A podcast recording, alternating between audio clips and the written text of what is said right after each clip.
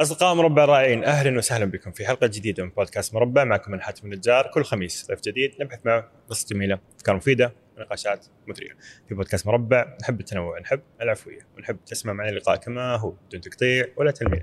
عشان اللقاء كأنكم جالسين معنا وتستمتعوا. قبل ما نعرفكم ضيف اليوم نحب نشكر على البودكاست مرسول أرهب تطبيق سعودي في العالم اللي يوصل كل شيء اللي يوصل كل شيء لأي مكان. يساعدنا أيضا نوصل بودكاست مربع لكم. كل ما جيت تطلب اطلب من مرسول. كل ما طلبت من مرسول استخدم كود مربع اللي بيكون فيه عروض متنوعة طوال العام. ضيفنا اليوم هو دكتور مشرف عساس دكتور مشرف هو دكتور في علم المناعة يدرس حاليا في جامعة الملك عبد العزيز. قصة حياته رهيبة. درس آه، أول كم سنة من عمره في بريطانيا ثم عاد ودرس هنا إلى البكالوريوس. أكمل البكالوريوس هنا ثم عاد يكمل الماجستير والدكتوراه. أيضا آه في مانشستر. صحيح.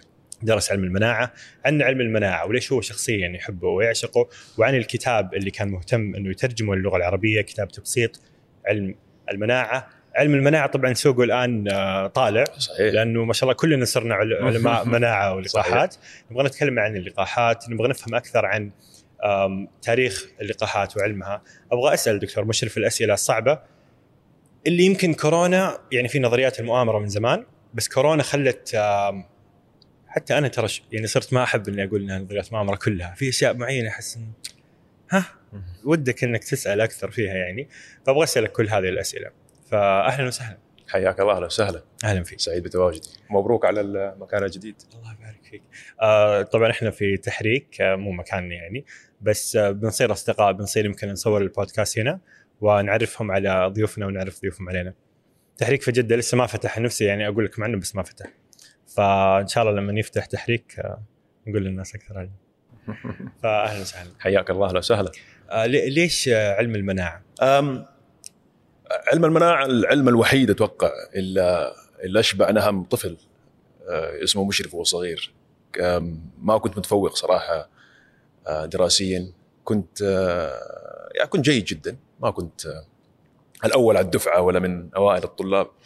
لكن كان والان اكتشفت كان هذا بسبب عدم وجود شيء يجذبني شيء يمسك اهتمامي كنت أعرف أنا وكانوا يعرفوا أهلي ويعرفوا أصحابي وأصدقائي إنه إذا ما وجدت شيء يلفت انتباهي أستمر عليه وألتصق فيه وأتمسك فيه وأقرأ عنه أكثر أتبحر فيه بزيادة.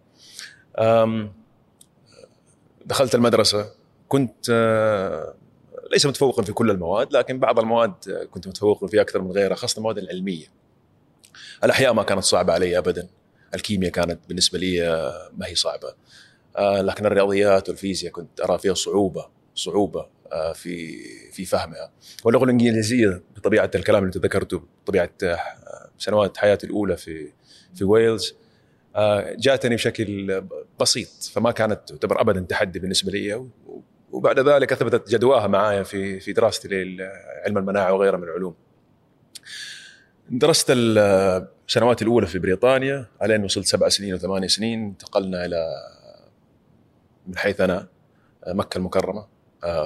فيها انتمي لعائله كريمة لها إرث أكاديمي وإرث ثقافي وإداري كبير. ودرست السنوات الأولى في في في مدارس مكة المكرمة. ما في شيء يمسكني. فكنت أنجح بالشطارة. كنت شاطر يعني أعرف كيف أنجح. آه، واستمر هذا الشيء معي لين خلصت جامعة. آه، إلى الجامعة لم لم يلهمني شيء بقدر ما ألهمني ألهمتني محاضرات علم المناعة. كانت غريبة بالنسبة لي. آه وكانت تلفت نظري يعني. كانت من المحاضرات من أولها لآخرها أنا مركز. وخلصت من البكالوريوس. جبت الدرجات اللي المطلوبة مني كالعادة ما أحتاج آه، اللي بالأقل أقل الجهود. وذيك الأيام كنا من المحظوظين من الدفعة المحظوظة إنها تدرس آه، في دفعات خادم الحرمين الشريفين. وابتعثنا وابتعثت من ضمن آلاف إن لم يكن مئات الآلاف من الطلاب لدول العالم للابتعاث. خطوة مشكورة من آه، حكومة المملكة العربية السعودية. وبدأت أدرس مناعه كنت أحسب إني فاهم. ألين أول محاضرة أخذتها في المناعة في الماجستير. واكتشفت إن أنا مو فاهم. اكتشفت إنه أنا أنا اللي حوالي من الطلاب كانوا على مستويات عالية. هم جايين نفسي بكالوريوس وأنا بكالوريوس. لكن كانوا غير. هذا في الماجستير تقصد؟ في الماجستير. مخلصين بكالوريوس. خلصنا بكالوريوس إيه. دائما آه، أسمع طلاب الطب يتكلموا عن ال- المناعة إنه هو من أكثر ال- العلوم المعقدة والمتشعبة وكذا. ما وما يطيقوها بالغالب. هو أنا مستغرب إنه إنه في كذا من بدري مناعة. مو مثلا دخلت طب بعدين قلت. شو أسوي. مناعة أبغى أسوي مناعة. اللي جذبني في علم المناعة هو لا يعتمد على على ذاكرتك القوية. وإن وإن كان فهمك علم المناعة يعتمد أكيد على حسن الذاكرة. لكن أيضا يرتبط بعمق الفهم. لذلك في المجال المناعي كما متأكد كل إنسان من مجالات أخرى في المجالات العلمية قد يقول عن مجاله بس في علم المناعة إذا لم تفهم حتبان. حتبان حتبان إذا أنت مو فاهم وفهمك لأدواتك المناعية عادة يولد يولد فهم عميق لمسائل أخرى تتعلق بالعلوم الأخرى زي الكيمياء والفيزياء والأحياء. علم المناعة هو العلم الأساسي في علم الطب. آه، إحنا نصنع الأدوية لنسخر علم المناعة للاستجابة لمرض ما. ونعالج الأمراض عن طريق دعمنا للجهاز المناعي. أضف إلى ذلك إنه الجهاز المناعي يعتبر هو الجهاز الأساس الموجود في جسمنا الذي بغيابه لا نعيش. قد تغيب عنك بعض المواد الكيميائية. فيزيائيا قد لا تكون مكتمل آه، عناصرك. لست قويا لست طويلا لست سريعا. لكن من دون جهاز مناعي كامل أنت عرضة للوفاة. فالمناعة كعلم عميق وعمقه وتعقيده يوافق التعقيد آه، الذي نواجهه في الحياة من بكتيريا بأشكالها وتحديات باشكالها بيئيه و و وفيزيائية وبيولوجية بأشكالها فيجب أن يكون لديك جهاز مناعي معقد. فإذا قررت أن تخوض في أسبار الجهاز المناعي يجب أن تكون جاهز إنك آه، إنك تتفهم تعقيدته وتفهم ليش هو معقد. إذا فهمت ليش هو معقد تسهل لديك كثير من تعقيداته. وكثير من الطلبة آه، دائما يأتون بهذا بهذا التعليق. الكتاب نفسه آه، الدكتور بيتر اللي هو تركنا من من خمس سنين. آه، الدكتور بيتر الكتاب بإصداراته الثلاثة كانت بسبب الملاحظة اللي انت قلتها. قال كانوا يجون طلاب الطب والعلوم الطبية والمتعلقات الطبية يقولوا يعني okay أي شيء ثاني استوعبه المناعة ماني قادر.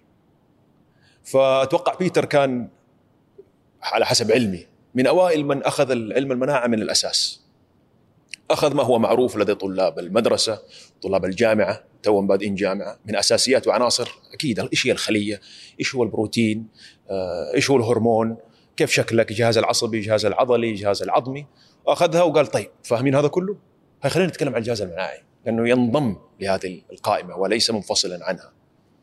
ف... فمن هذا الأساس أتوقع وجد بيتر نجاح لهذا الكتاب. آه، قبل أن نتكلم عن الكتاب والمعلومات الجميلة اللي فيه في في معلومة عنك غريبة بما إنك ما شاء الله خلصت آه، بكالوريوس ماجستير دكتوراه والآن أنت آه، أكاديمي ودكتور تدرس في جامعة ال- آه، الملك عبد العزيز. كان عندك ديسلكسيا صحيح. صعوبات تعلم. مهم. يعني كيف كان عندك صعوبات تعلم وكملت في يعني حتى الدكتوراه؟ مو- هنا الشيء اللي, اللي لا يستوعبه عامة الناس إنه الديسلكسيا مو معناتها أنت أنت أقل من غيرك. آه زي ما كنت اشرح لإحدى الزميلات الديسلكسيا هي عبارة عن إنه المسلك الأساسي الذي ينتهجه الإنسان العادي. ولا مو الإنسان العادي أغلبية الناس بالإجماع. في فهم مسألة لا تنطبق عليك بالأساس أو لا تنطبق عليك بال كما هي. إذا كان حاتم النجار يروح من بيته لآخر شارع فلسطين يمسك خلينا نقول شارع فلسطين نفسه يطلع من طريق الملك سلطان ويتجه على شارع فلسطين. مشرف لا يأخذ طريق الملك. أنت في في في طريقك على طريق شارع فلسطين 70% من سكان جدة ينتهجوا نفس طريقك. لسبب ما؟ ف60% من سكان جدة حيفهموا كل لفات والبيوت والشوارع والضوء الحالة الطقس المحلات اللي على الشارع الإشارات المرورية حيفهموها بشكل ممتاز. مشرف لأنه بيتخذ منهج آخر عنده طلع أكثر بطريق الملك في هذا الطريق. فلأنه المناهج التعليمية والمناهج الدراسية هي مبنية على ما يواكب الأغلب ما يواكب أغلب الناس كيف يفهموا. فتجدها موجهة لل 60% اللي يسلكوا طريق آه، فلسطين. وإلا زيي 30% يجد صعوبة في إنه يفهم إيش صاير في شارع فلسطين لأنه أنا فهمي انه المنهج نفسه مصمم مصمم؟ للأغلبية. آه. مصمم للأغلبية. وال- واللي عندهم ديسلكسيا اللي هي تطلق عليها صعوب- صعوبات تعلم وأنا أختلف على هذه اللغة. هي ليست صعوبات تعلم ولكن مفترض من المناهج التعليمية إنها يعني تشمل الناس اللي ما يفهموا بالطريقة التي قد يفهم بها أغلب الفصل. يعني إيش الاسم اللي أنت تقترحه بدل صعوبات كاسم تعلم؟ اقترحه. وسائل تعلم بديلة مثلا. أسلوب تعلم بديل. آه، ونجد هذا النهج الآن منتهج في في الدول كثير إنه الآن غيروا مواهب أو أتوقع. واحد رعاة. بس هل هذا اسم يعني تلطيفا للوضع ولا هو فعلا اسم توصيفي لحقيقة الأمر. هو هو في صعوبة تعلم بس صعوبة التعلم مو بسبب الطفل. بسبب المنهج. بسبب المنهج. الطفل هو الطفل. إحنا من من المبدعين على مستوى العالم. كلهم كانوا dyslexic ولأنهم dyslexic لأنه يشوف الشارع اللي أنت ما تشوفه. جاب نظريات أنت ما حتحلم تلاقيها. ألبرت أينشتاين كان dyslexic إسحاق نيوتن كان من أكثر الناس اللي ديسلكسيا مكتوبة على كل جسمه. كان يجلس في حوارات ما يتكلم. وبعدين يطلع بسؤال ما حد فكر فيه. يعني كتابه اسحاق نيوتن كتاب النظرية المشهور ماثيماتيكا دي برينشيبا أساس نظريات الرياضيات. تحدى فيه الجمعية كلها. الجمعية كلها قالوا انت بتتكلم كلام فاضي. بس لما تقرأ اللي كتبه. ودققوا زميله هالي اللي هو حق مذنب هالي الشهير. دققها هالي ليش؟ لأنه يعرف إنه ممكن إسحاق نيوتن كتابته قد تكون ما حتوصل للكل. فخليني أساعد الكل يفهمك. والآن يعتبر رب العلم الحديث ولا لا؟ كان ديسلكسيك فالديسلكسيا ما هي إلا إنه أنا لا اقع ضمن إطار معين وليس أنا عفوا. وفي مستويات للديسلكسيا طبعا لازم أقول في حاد وفي إيه، فأنت لا تقع في إطار العامة في فهم المسألة ولكن لك اطرك المختلفة التي يجب أن يستوعبك فيها النهج التعليمي. وهذا شيء حاصل في دول كثيرة. وأتوقع عندنا أيضا. أنا أعرف كثير من المناهج التعليمية. صار في دمج وصار في في دمج وفي. سعة. إيه. سعة للطلاب اللي عندهم قدرة على الحفظ بالذاكرة أيوه. قدرة على الحديث قدرة على الاستيعاب. يعطوك حرية يعطوا حرية للطالب إنه يتجه في الديسلكسيا يتجه في إجابته للمسائل بشكل بشكل مختلف. أنا عندي صعوبات مع المايك. فخليني ازيد القهوة على بال ما القهوة لسه ما خلصت. خلصت. طيب. ما أدري إيش فيه قاعد يطيح بس مع ثقل الكلام شكله أيوه شكله صح. آخر مرة لو تشد لي يمين بس مرة واحدة وخلاص كيف كذا؟ عندي سؤال صراحة طلع على بالي الآن ف تفضل يعني ما حنقطع شيء يا رب السؤال ما يكون شخصي بزيادة. آه الوالد كان آه كان رئيس الجامعة اللي ما شاء الله كم كم سنة؟ آه ثمانية سنين مدير الجامعة. كان مدير هو الجامعة. آخر مدير قبل أن تتحول آه، أيوه. يسمى المسمى رئيس نعم. جميل. آه so ال- الوالد مدير الجامعة لفترة طويلة ومعروف ما شاء الله في مكة وزي ما انت تفضلت إنه عائلتكم في مكة معروفة بالعلم والثقافة وأيضا في ال business ما شاء الله عندكم شغل كثير. الحمد لله. هل واجهت تحدي إنه أنت قاعد آه تدرس وتشق طريقك نحو العلم وتكرف عندك ديسلكسيا ورحت. برا وكملت دراسه وكملت ماجستير وكملت دكتوراه وترجمت هذا الكتاب واشتغلت. بس في نظرة نمطية إنه أنت ابن فلان فأكيد آه، لأنه. أنت الآن دكتور في الجامعة وكذا. فاه لا هذا الفتى الم- المدلل أحس دائما في هذه النظرة لل- للعوائل اللي لها يعني صيت في المكان إنه أي أحد ينجح منهم فأكيد إنه صحيح دفوه تجيك هذه النظرة ولا لا؟ أنا خليني أقول لك أنا انعكاسي الشخصي يعني الوالد و... و... واعمامي وعماتي وخيلاني وخالاتي من العوائل التي بذلت جهد عميق في الإدراك الأكاديمي لأفرادها. أنا مو الدكتور الوحيد في العائلة، والدي وعماتي واعمامي ومن ناحية آه، الوالده الله يحفظها جدها كان كان شيخ في في في حرم المدينة. هذا طبعا يحط عليك ضغط كفرد كمشرف لأنه أنت جاي من الناس المتوقع لديهم إنك تكون دكتور. أم فهذا كان دافع لي أنا شخصيا. معطيات الناس في مساعدتك إنه أنت أكيد آه، لك تعامل خاص، التعامل الخاص قد يكون في السعودية طيب أوكي، طب برا حيعاملني خاص ليش؟ حيعاملني خاص ليش برا؟ برا إذا أنت ما أنت كويس تحمل نفسك. مع نفسك. والدكتوراه دائما أي شخص يحمل شهادة الدكتوراه آه، مر بصعوبات معينة لأنها تغير من بيئتك وحياتك وتفكيرك ومنهجك وطريقة تفكيرك. تبدأ تنظر لكل مسألة بشكل مختلف. فهذه هذا هو التحدي الحقيقي. آه، دون ذلك ما أتوقع ما حسب ما أرى إنه إن شاء الله الكل يرى إنه إذا إذا انت تزرع إيه. تحصد يعني إن شاء الله. جميل. اللقاحات. بسم الله. بسم الله. طبعا اللقاحات لو تكلمنا عنها قبل قبل 2020 كان حيكون موضوع يعني يطلع عليه كلام كل فترة بس ما حد مهتم. صحيح. بس الآن كل أحد مهتم. والآن كل أحد عنده نظرياته كل أحد عنده أفكاره كل أحد. عنده مخاوفه. فخلينا نتكلم عن اللقاحات وححاول قدر الإمكان إنه ما أدري عن يوتيوب وإيش نق... الحين تعرف صار في حجب على أي شيء. ف... فبحاول على الأقل أسأل الأسئلة ال- ال- الصعبة شوي وانت عاد خذ راحتك. قبل لا أسألك الأسئلة الصعبة حكيني عن اللقاحات وقصتها كذا باختصار. اللقاحات هي تعتبر قمة ما وصلنا إليه كعلماء مناعة. وهي بقدرتنا على تسخير الجهاز المناعي في محاربة مرض من اختيارنا. يعني تمكنا عبر سنين من الدراسات والفحوصات والتجارب المخبرية والبشرية والحيوانية أكيد. أنه نملك بعض أدوات الجهاز المناعي ونوجهه ليحارب تهديد معين من جسم معتدي ما. وذكر جسم معتدي أقصد به ميكروب أقصد به فيروس بكتيريا طفيليات فطريات خمائر بأي أي شيء أي كائن بيولوجي يهاجم جسم الإنسان ويسبب له ضرر يعتبر تهديد بالنسبة لنا. فقمة ما وصلت إليه دائرة العلم في في المناعة هي قدرتها على تسخير عناصر مناعية لمواجهة تهديد ما. ما نقعد تحت رحمة البيئه تحت رحمة جسمي يقرر يهاجم ولا ما يهاجم. لا. أنا حقول لجسمي يهاجم. وحقول له يهاجم مين بالضبط؟ هذا هو مبدأ المناعة أو مبدأ اللقاح. من أين تأتي مدرسة اللقاحات؟ قد تتفاجأ. مدرسة اللقاحات قديمة جدا. مدرسة اللقاحات تعود إلى قبل قبل الميلاد. 2000 سنة يمكن 500 سنة قبل الميلاد. من الرومان القدامى والإغريق. كان كان يعرف في تلك الأيام. خاصة في وباء مثل وباء الجدري.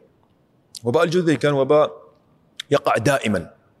وباء في كتب التاريخ القديمة ما ورثناه من أجدادنا من العصور القديمة كان دائما وباء الجدري يذكر. لأنه كان وباء يترك آثار في النفس في الشكل اللي هي ال- اللي هو الطفح الجلدي. الطف... جدري جدري اللي هو المرض يصيب هو مرض يصيب جسم الإنسان ويقضي على تقريبا 20% من من من المصابين فيه يموتون. والذي ينجو من مرض الجدري عادة يترك بعاهات على جلده. ف يبان آثاره على جسم الإنسان الحي ولا ما نجا يموت. فيعني سواء كنت ميتا أو حيا الكل يعرف إنه أنت مر عليك الجدري فكانت أوبئة الجدري من الأوبئة التي سببت مآسي طبعا وجدوا قدامى البشر إنه من يصاب بالجدري مرة عادة إذا ما أصيب بالمرة الثانية لا يموت أو قد لا تصيبه بنفس الحدة. في غياب أي فهم للمصطلحات المناعية، في غياب أي فهم للدور المناعي. فصاروا في حال وباء الجدري إذا ما وقع في مدينة ما يخلوا الأشخاص الذي أصيبوا سابقا بالجدري هم الذين يعاودون المرضى. ما كانوا يعرفوا ليش. لكن ليش أنا الشخص اللي هو أصيب بالجدري ما بيجي له الجدري ثاني؟ وجدنا إنه في دول أخرى أو في مناطق أخرى على مستوى العالم بلوشستان، شرق الصين، تركيا كانوا يشجعون الأطفال على العبث واللعب بقرح الجدري عند الجمال وعند الأبقار. كانت تعتبر من العادات لأنهم وجدوا إنه الطفل الذي يلمس القرحة وجدوا إنه هو لا يموت بالجدري اللي هو حاصل حاصل حيجي وباء جدري بعد 10 سنين 15 سنة أصبحت من دورة الحياة الأوبئة هذه. وجدوا أيضا إنه في بعض القبائل الأفريقية إنه يفتحوا جروح في أطفالهم ويجيبوا القرحه ويحكوها في الجرح. قرحة البقر أو قرحة اللي من الجدري يعني يدخلوا الفيروس في الطفل يبغوا الفيروس يدخل في جسم الطفل. هذه طبعا ممارسات قديمة. مستحيل أحد منهم يعرف ليش صاير كذا، بس هم يعرفوا إذا سوينا كذا صار كذا. كويس؟ هذا هو اللقاح اللي إحنا بناخذه اليوم. طب إيش الآلية اللي صايرة هنا؟ هي آلية مبنية على مصطلح مناعي مهم جدا اللي هو الذاكرة المناعية. إيش معنى الذاكرة المناعية؟ الذاكرة المناعية معناتها إنه أنا أطلع على الفيروس بكميات قليلة واحد بكميات غير خطيرة اثنين بشكل لا يضرني أنا كإنسان وهذا هو ليش جدر البقر ما حيضرني أنا لأنه يعدي البقر ما يعديني أنا فلذلك لما كنا نحطه لما كانوا يحطوه في الأطفال ما يجيبهم ما يجي لهم الجدري منه لأنه جدري بقر. وهذه احد الخواص المميزة للاجسام المعتدية التي تصيب الحيوان لا تصيب الإنسان إلا في حال تمكنت من الانتقال لتغير في شكلها إذا الإنسان. تطور زي ما شفنا في كورونا انتقلت من حيوان إلى إنسان لسبب ما طبعا لن نخوض فيه. في حال تعرفت أنا على الجدري أكون ذاكرة مناعية جهازي المناعي مطلع. إنه okay في جسم معتدي هنا. أنا راح أحاربه وراح أخلي منه عينات. مو بس منه هو من السموم التي قد ينتجها من مركبات جسمه. الجسم المعتدي زي أي جسم بيولوجي زي الإنسان عنده أذرعة وعنده راس وعنده جسم. آخذ مكونات من جسمه وأحفظها أيضا أرشفها. آخذ أيضا إضافة لذلك آخذ مركبات من حمض النووي وأحفظها. طب ليش؟ تقول لي مشرف ليش؟ ليش أحفظها؟ لأنه في مرحلة معالجة جهازك المناعي لأي تهديد يمر بمرحلتان. مرحلة أولى تتعرف على الخطر ومرحلة ثانية تهاجمه لكن لو أنا جيت أعطيتك مرحلة التعرف قبل ما يجيك التهديد أصلا كم من الوقت اختصرت عليك؟ عشان نص- تحارب التهديد؟ نص الوقت. نص الوقت راح عليك. فجسمك في حال تعرضك للتهديد الآن وهو التهديد الحقيقي يستنهض ردة فعل مناعية مباشرة. يمنع الفيروس مثلا في حال كورونا والبكتيريا في حال الأمراض الأخرى من إنه يثبت أرضه على النسيج ويسبب إيش؟ العدوى والمرض. فهذا هو مبدأ اللقاح. دقيقة الحين الذاكرة المناعية هو من خصائص الخلايا المناعية الموجودة في جسم كل إنسان إنه إذا جاء جسم غريب يفهمه ويكتب يسجله. يقضي عليه وبعدين جزء منه تحفظ كأرشيف. إنه أنا تغلبت على هذا الفيروس اللي جاني بكميات قليلة عمدا عمدا إحنا أعطيناه وكون عليه ذاكرة بحيث لو عاد الفيروس بأي كمية بعد ذلك سيكون جاهزا جهازك المناعي بأن يهاجمه إيش؟ مباشرة دون الحاجة للحظة أنت مين؟ فإذا أخذنا مثلا البقر أو الجمال لا ما لا يضر فبالإمكان مهاجمته بسهولة وتعرف على خصائصه لأنه الجدري في البقرة والجمال إحنا نتكلم عن الجدري هنا بشكل عام يعني ليس بشكل.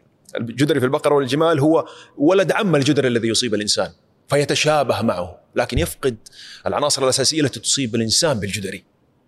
فإذا جسمي تعرف على جدر البقر جدر الإنسان إذا جاني ما يضر.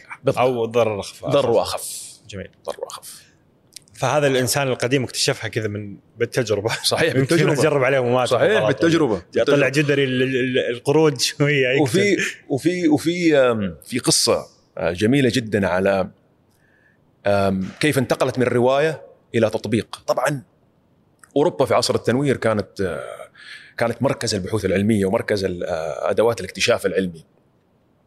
إدوارد جينر عالم شهير يعتبر أبو اللقاحات. كان إدوارد جينر يعيش في الريف في جلوستشير إذا رحتوا على بريطانيا روحوا منطقة اسمها جلوستشير شمال شرق تقريبا. الريف البريطاني لو تتفرجوا أنتم الأفلام البريطانية القديمة والمسلسلات الريف الإنجليزي. في مثل إنجليزي آه، يتغزل بحالبات البقر يسموهم milk maidens كانوا معروفين milk maidens كانوا دائما البنات اللي يحلبوا البقر يكونوا فخر القرية يكونوا جميلات ويتميزون بنقاء بشرتهم. بشرتهم نقية جدا. وأيضا معلومة مهمة يتميزون بأنهم لا يصابون بالجدري بالجدري بالجدري لا يصابون. فإدوارد جينر كان عنده فضول إنه ليش بشرتهم نقية وفي حال انتشار وباء الجدري هم أقل عرضة للإصابة بداء الجدري. الشيء الوحيد اللي يسووه مختلف هؤلاء البنات إنهم إيش يسووا؟ يحلب البقر. يحلبوا البقر. فجاء بنظرية إنهم معرضون لجدري البقر بكثرة. فلذلك جدري الإنسان أو الجدري المهاجم للانسان لا يؤثر فيهم. واضح؟ طب كيف أثبت النظرية إدوارد جينر؟ سوى شيء يعتبر غير أخلاقي يعني. وفي إطار اليوم انسجن هذه وانتهى كثير عندكم. حنجيك حنجيك إدوارد جينر جاب جاب جدري البقر جاب عينة منها وفتح بشرة طفل من الأطفال وعداه بجدر البقر. وهذا كان أول واحد. هذا كان أول واحد يجربها. يسويها زي كذا. اول واحد في الإطار العلمي. الطفل ما جاله شيء. قام إيش راح سوى كمان؟ الله يهديه. راح جاب جدري الإنسان وعدى الطفل. لم يصاب الطفل. فكانت هذه أول ممارسة لمبدأ إيش؟ التطعيم التطعيم اللقاح التطعيم عام كم؟ 1700 ميلادي 1780 قديم الكلام هذا. فكان ممارسة إدوارد جينر أول إثبات علمي وإن كان سلك المسلك الخطأ ذيك الأيام كان مسلك صحيح. ما في ما في كانت الأخلاقيات العلمية لم تكن مستنهضة مثل ما هي اليوم. الحين التجارب على الفيران بدوا الناس تزعل شوي. حتى هذه صايعة عليها الله يرحم. زمن أول بس. أطرف واحد ماشي عمره خمس نجرب عليه. بس حتى هذه لها قيود آه، شديدة جدا. أيوه بس يعني خلف الكواليس شركات تجرب وما حد يدري بس يلا. مشكلة. فإدوارد جينر آه، كان حريص جدا على إثبات النظرية وجع و- وأثبتها. أثبتها ب- بالمعطيات الموجودة في تلك هذا التوثيق الأول التوثيق الأول لعملية النقل لفكرة الحمايه نقدر نحصن نقدر الإنسان. نحصن الإنسان. برافو عليك. برافو عليك. لكن الممارسات كانت مسبوقة بس تعتبر من خلينا الفولكلور. تسمع بالفولكلور وتطبق على المستوى الشعبي دون أن يجي عالم ويقول طب نجرب كذا وحط المعايير العلمية في إثباتها وهو ما فعله اولا إدوارد جينر. طبعا إدوارد إدوارد جينر سبق وكان في إطار زي ما قلت لك عصر التنوير في أوروبا خاصة بريطانيا كانت عصر التنوير ليس فقط في عمل اللقاحات ولكن ولكن أيضا في عمل إدارة الأوبئة. الكل سمع بإطار بقصة انتشار وباء الكوليرا في لندن في آه، قبل تقريبا 150 أو 200 سنة. وجاء العالم الشهير جون سنو، طبعا إحنا نعرف جون سنو من Game of Thrones Game of Thrones. عشان اوريك كيف إنه علماء العلماء ملخبطين شوية، أنت تقول جون سنو وأنا أفكر في شيء وأنت في شيء.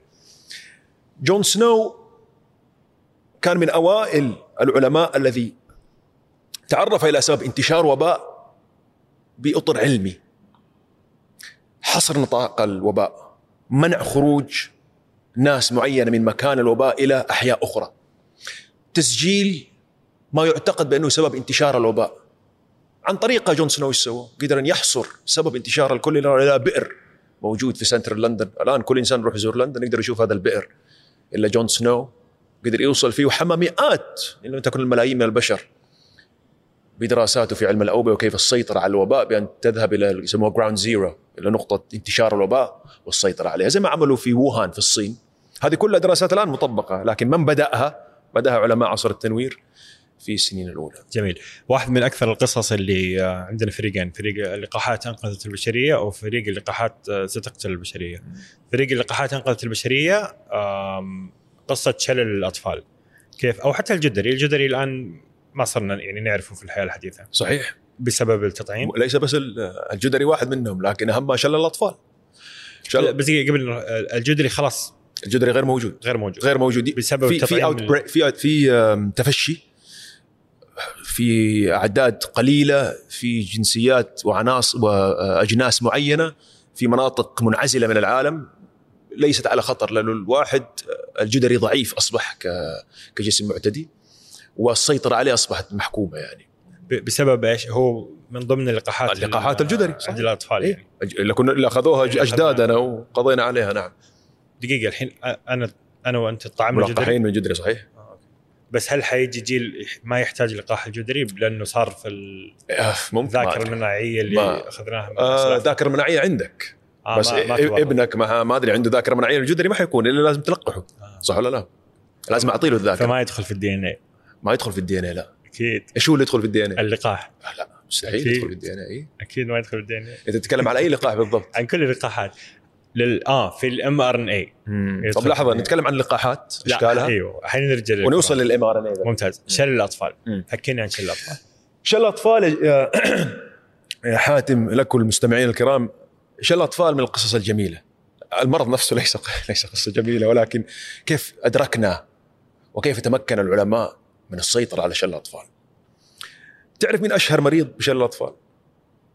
أشهر مريض كذا رؤساء أمريكا. القدامى خلينا نتكلم. مين تعرف عنهم ريجن احس قبله كمان. كان قصير. ما له دخل. طيب، شل الأطفال؟ غير إنه شكلك زي الأطفال. إيوه. آه آسف. ما أعرف. آه، شهير كذا. في الحرب العالمية الثانية كان كان له دور كبير. سمعت ب آه، فرانكلين دي روزفلت. آه روزفلت. اي روزفلت إيه. روزفلت لو تلاحظوا لو ترجعوا لليوتيوب أدخل في الأفلام عنه. هو بيلقي خطاب. هو رايح جاي. ما يجيبوا لك صورته وهو يمشي. وأنا أدعو المستمعين يروحوا يشوفوا روزفلت. مو تيدي روزفلت اللي هو اللي قبل هذا ولد عمه يعتبر. لا روزفلت اللي هو كان كان رئيس أمريكا في الحرب العالمية الثانية.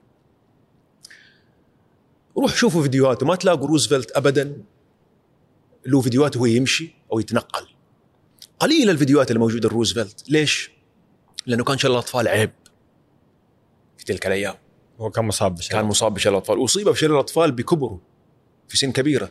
بس ليش سمي شلل الاطفال بشلل الاطفال هو لا يصيب الأطفال فقط. لأنه يضمر عضلات جسمك فتعود حجمها إلى حجم جدا صغير كأنك طفل.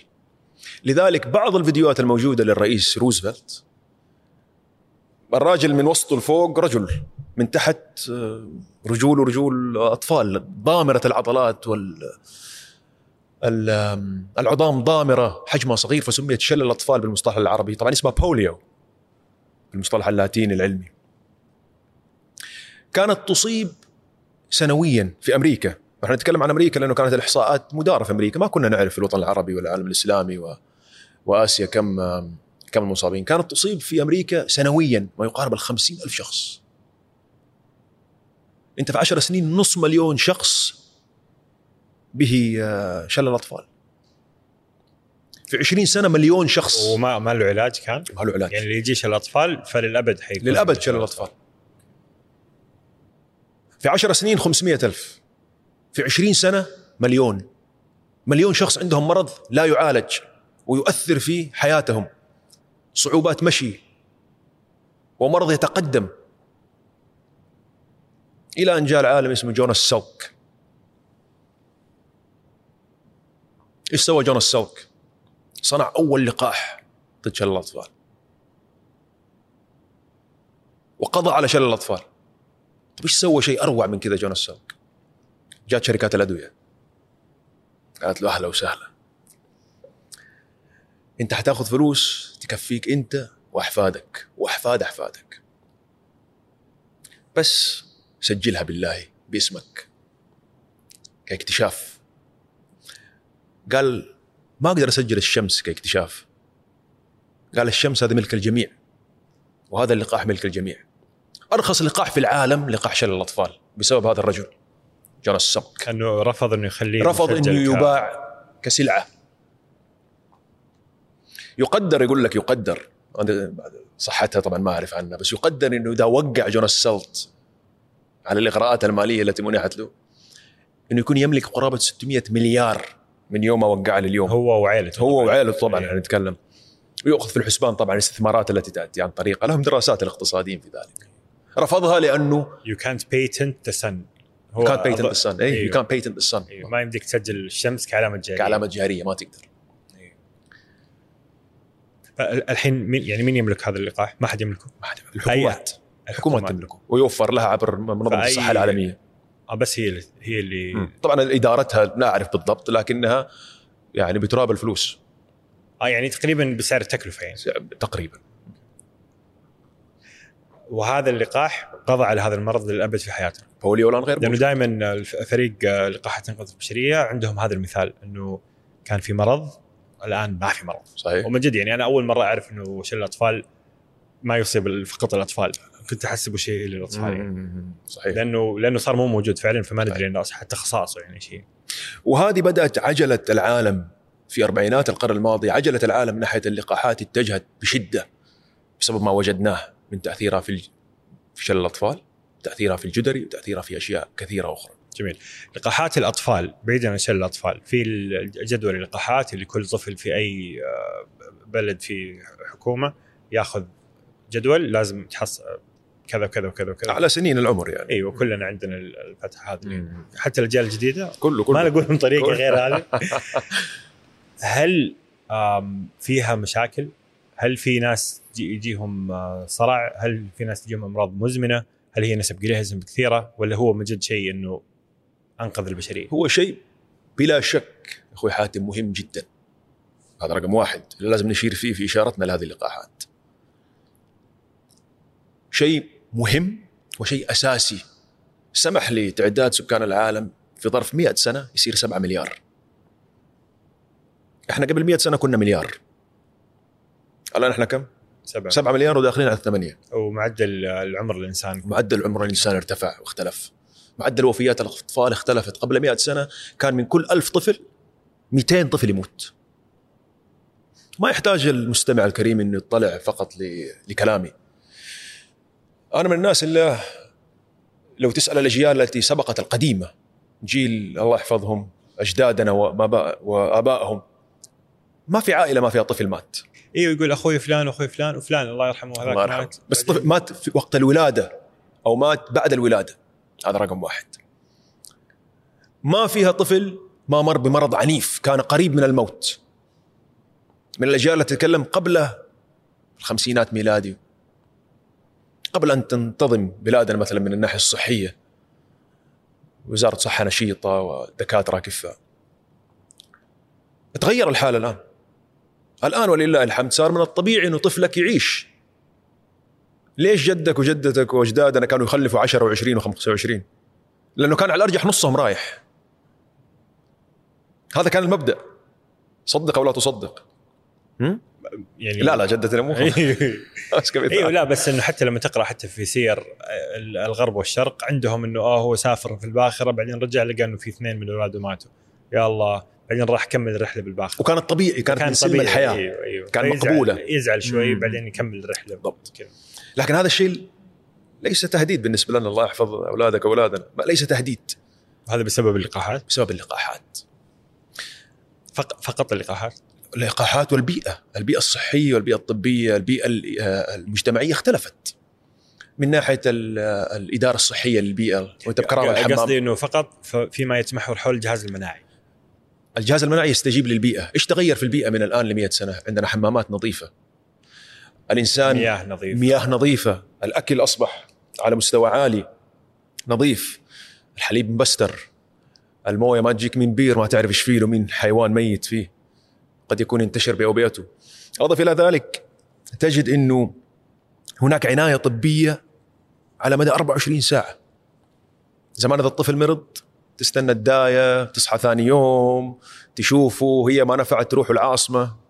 زي ما تشوف الأفلام عشان تعالج طفلك. الآن المستشفيات منتشرة بكفاءات مختلفة بأدوات طبية جاهزة للتدخل. كان الحمى مرض يؤدي إلى الوفاة الحمى اللي هو ارتفاع درجة الحرارة. الآن الحمى تعتبر من طبيعة العصر.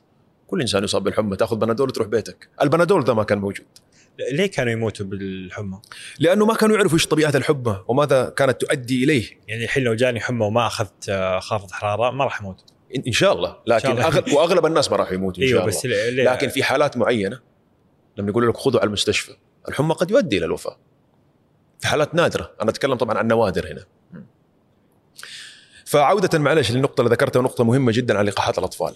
لقاحات الأطفال تعطى للطفل من بداية ولادته إلى تقريبا في بعض اللقاحات تستمر إلى 12 سنة. بعض اختيارية لكن الأغلب إجباري. ليش طب نعطيها في الوقت هذا؟ في السن هذا؟ ليش بعد ستة شهور تطعم؟ بعد ثلاثة شهور تطعم؟ بعد سنة تطعم؟ طب ليش؟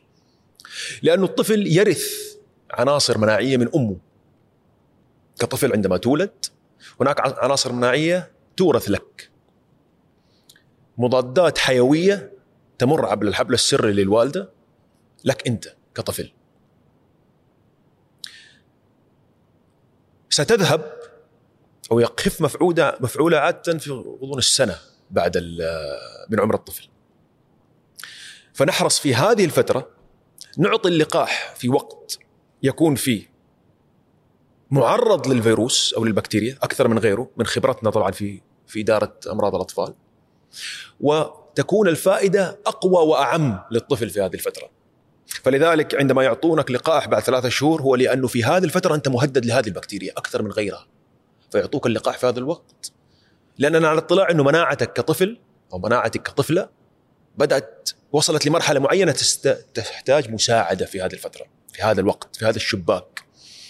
اذا ليش بنعط ليش بيعطوا اللقاح في وقت معين في شباك؟ لأنه أنت بين شباك انتهاء المناعة التي ورثتها من والدتك واستنهاض مناعتك الخاصة مناعتك الخاصة. فهذا الشباك نعطي اللقاح الذي يواكب أو يوائم وقوع العدوى المعينة. جميل. في حالات لأطفال صار لهم صرع صار لهم مشاكل في اللقاحات. هذه وأنت تدافع عن لقاحات الأطفال كيف كيف تتعامل مع هذا المعلومة؟ بدون النظر للحالات ال- ال- المنفصلة.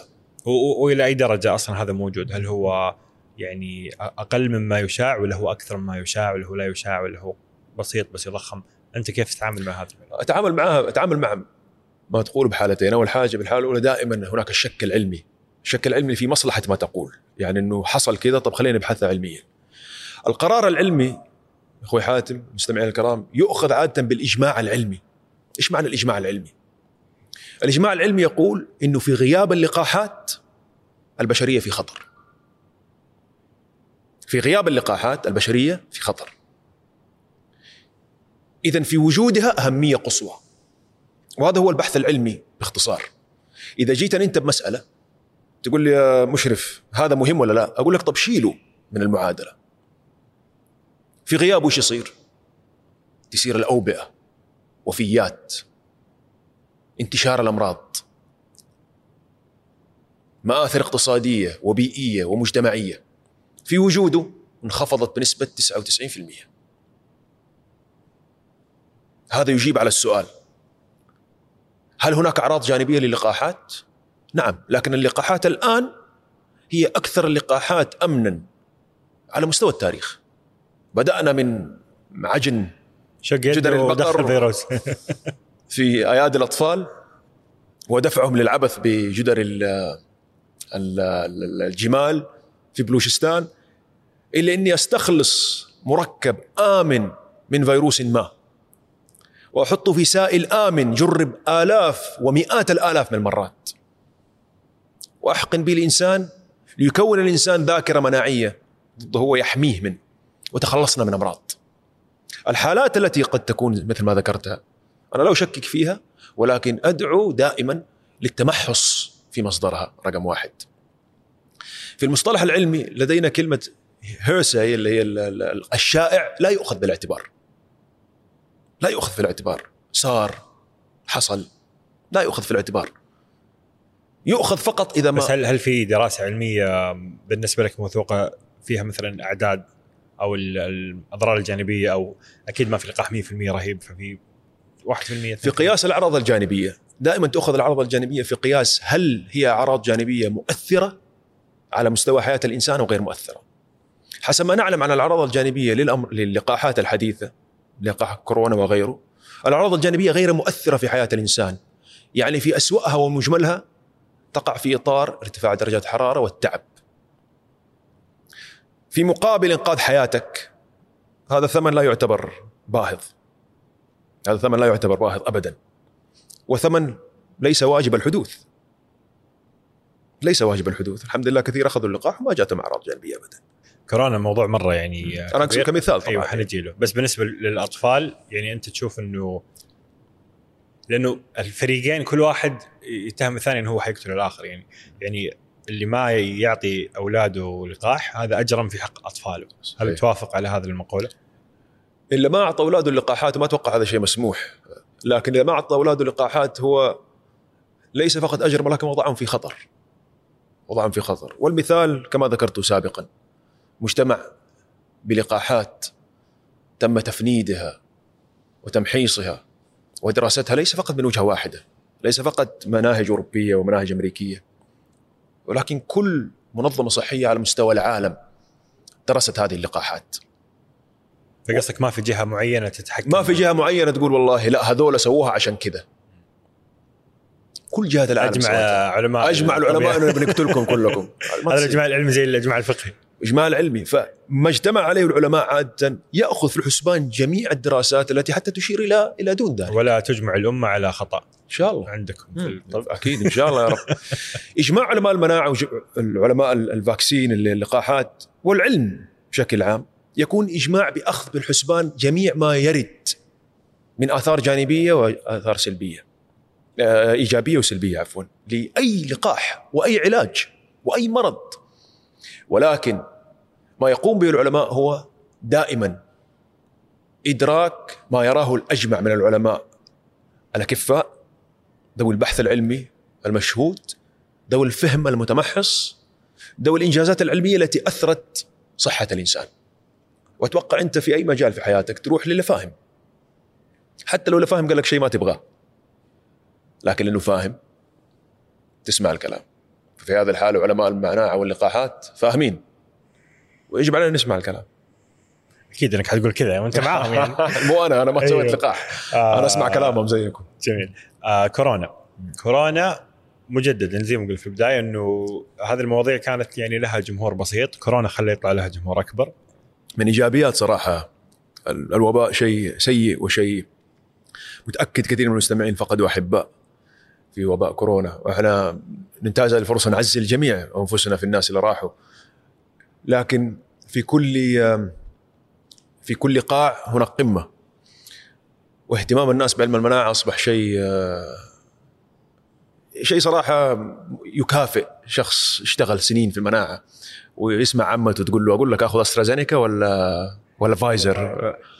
ولا مية سنة توقعت أحد يقول الكلمة دي وأنا على جلسة غدا هل في أي شيء في تعامل ال- الحكومات مع كورونا الآن بعد ما عدى وقت وشيئا فشيئا قاعدين نقول إنه شبه خلص كورونا. هل في شيء تحس كان يمدينا نسويه بشكل أفضل ولا بالضبط اللي صار كان مناسب ومساوي لحجم الخطر؟ طبعا انت بتتكلم مع أستاذ مناعة السؤال هذا موجه لأساتذة الوبائيات ابيديميولوجيست اللي هم أكفأ مني في الإجابة على هذا السؤال. فجوابي ممكن يكون قاصر فيعذروني زملائي. علم الوبائيات زي ما ذكرت لك أخوي حاتم هو علم مسؤول عن إدارة الوباء إلى القضاء عليه. يجوا علماء المناعه يساعدوهم لكن إطار الوباء هو إطار دراسة وعلم منفصل. كيف اعامل المريض؟ الورد المستشفى اللي أحطه فيها المكان اللي يجلس فيها يجتمع مع مين ويختلف مع مين؟ الزوار المسموح لهم. هذه كلها دراسات ليست دراسات ظهرت بالأمس ولكنها ظهر دراسات من مئات السنين. تجاربنا من أيام الفراعنة في إدارة أي وباء هي التي أدت لما نحن عليه اليوم في عملية هذا الشخص معزول. هذا الشخص في كورنتين كلمة كورنتين تعود للجزر الإيطالية. كان اللي يجي من من من خارجها كتاجر. يخلوه 40 يوم معزول في حجرة. منها جت كلمة كوارنتا. كوارنتا يعني 40 ليه. ليه كانوا لأنه كانوا يعرفوا إنه جاي من برا آه، في أمراض جاي وكذا. بأمراضه ومشاكله. هو جسمه تغلب عليه بس يجي يعدينا. فكلمة quarantine آه، عندنا في جدة حي كارنتينا. كارنتينا. ف... حي الكارنتينا وهذا على فكرة تجد إنه تمحور ملافظ الكلمات تنتشر في أشياء كثيرة. بس حي الكارنتينا بسبب ال quarantine أيوه. لأنه كان صار في كان في عدد- الحجر الصحي. المحجر الصحي هناك. المحجر أتوقع. أيوه أيوه. إذا إذا ماني غلطان. لا لا المحجر مستشفى المحجر هناك. مستشفى المحجر هناك. هذا المعلومة عن جده اللي ما ما جدة. عندنا حي اسمه حي الكارنتينا صحيح. فاكتشفنا قريبا إنه إنه كارنتينا تجي من quarantine من quarantine. من و quarantine تجي من كورانتا من كورنتا 40. بالايطالي 40 يوم. جميل. فتعاملنا بشكل عام. يعني تعاملنا بشكل إنه- عام. أنا أدري أنتم الدكاترة ما تحبوا يعني تخش مع ابدا ابدا. وهذا هذه بس انت أنت بالنسبة لك. بالنسبة لي إنه العالم تفاجأ بحجم الوباء. تفاجأ بحجم الوباء. أكيد ظهرت هناك آه، برامج فيها خلل في عملية إدراك الوباء لأنه اكتشفنا إنه كنا نشتغل على دولة كدولة. إنه أنا دولتي تمام. ودولتك تمام. بس المرض ما هو في دولة وتارك دولة. المرض بينتقل انتقال سريع ما بين الدول. فأخذ العالم فترة إنه واحد يوحد جهوده. وجدنا ذلك في الباسبورات الصحية والتوكلنا والسفر. اثنين العالم استوعب إن الوباء الآن أصبح الفيروس والبكتيريا أصبحت ذكية أيضا هي. متمحور على متمحور. ويتغير. قد يغيب عن المستمع إنه تتعامل مع عدو كم عمره؟ كم عمر الفيروسات يا حاتم؟ آه كوفيد 19 يعني 19 مرة. 19 مرة. أمزح أمزح. هذه في واحد قالها مرة في أمريكا قالوا 19 مرة. قال it's not the first COVID ما هو أول كوفيد ترى كوفيد 19 وقت ترامب فقاموا عليه. قالوا الرقم 19 مرة حاربناه. هو من 2019 الفيروسات عمرها ملايين السنين. الفيروسات تواجدت على كوكب الأرض قبلنا. الديناصورات بجلالتها راحت. الفيروسات إيش بها؟ موجود فشيء قدر يعيش في الحر والبرد والأعاصير والزلازل والبراكين. ذكي ولا مو ذكي؟ ذكي. تتوقع تقدر تغلب عليه في يوم وليلة؟ صعب. مستحيل. وإذا غلبت على نوع منه عندك 500 مليون نوع ثاني. فأنت بتواجه جسم بيولوجي ذكي. تمكن من أن يعيش وأن يتكاثر وأن يتواجد. وأن ينتقل من حيوان لحيوان من بيئة لبيئة. فوباء كورونا أعطانا فكرة ان ما نواجهه نحن الآن. هو تحدي حقيقي. وأصبحت الأجسام المعتدية على راسها الفيروسات والبكتيريا. هي أجسام قادرة أن تواكب أي تحدي نعطيها. فإن كانت هناك أخطاء في إدارتها في البداية تداركها المجتمع العلمي وتداركها الدول. لذلك الآن نجد انحسار لكورونا. أخطاء زي إيش؟ مثل ما قلت لك اللي هو العمل الفردي.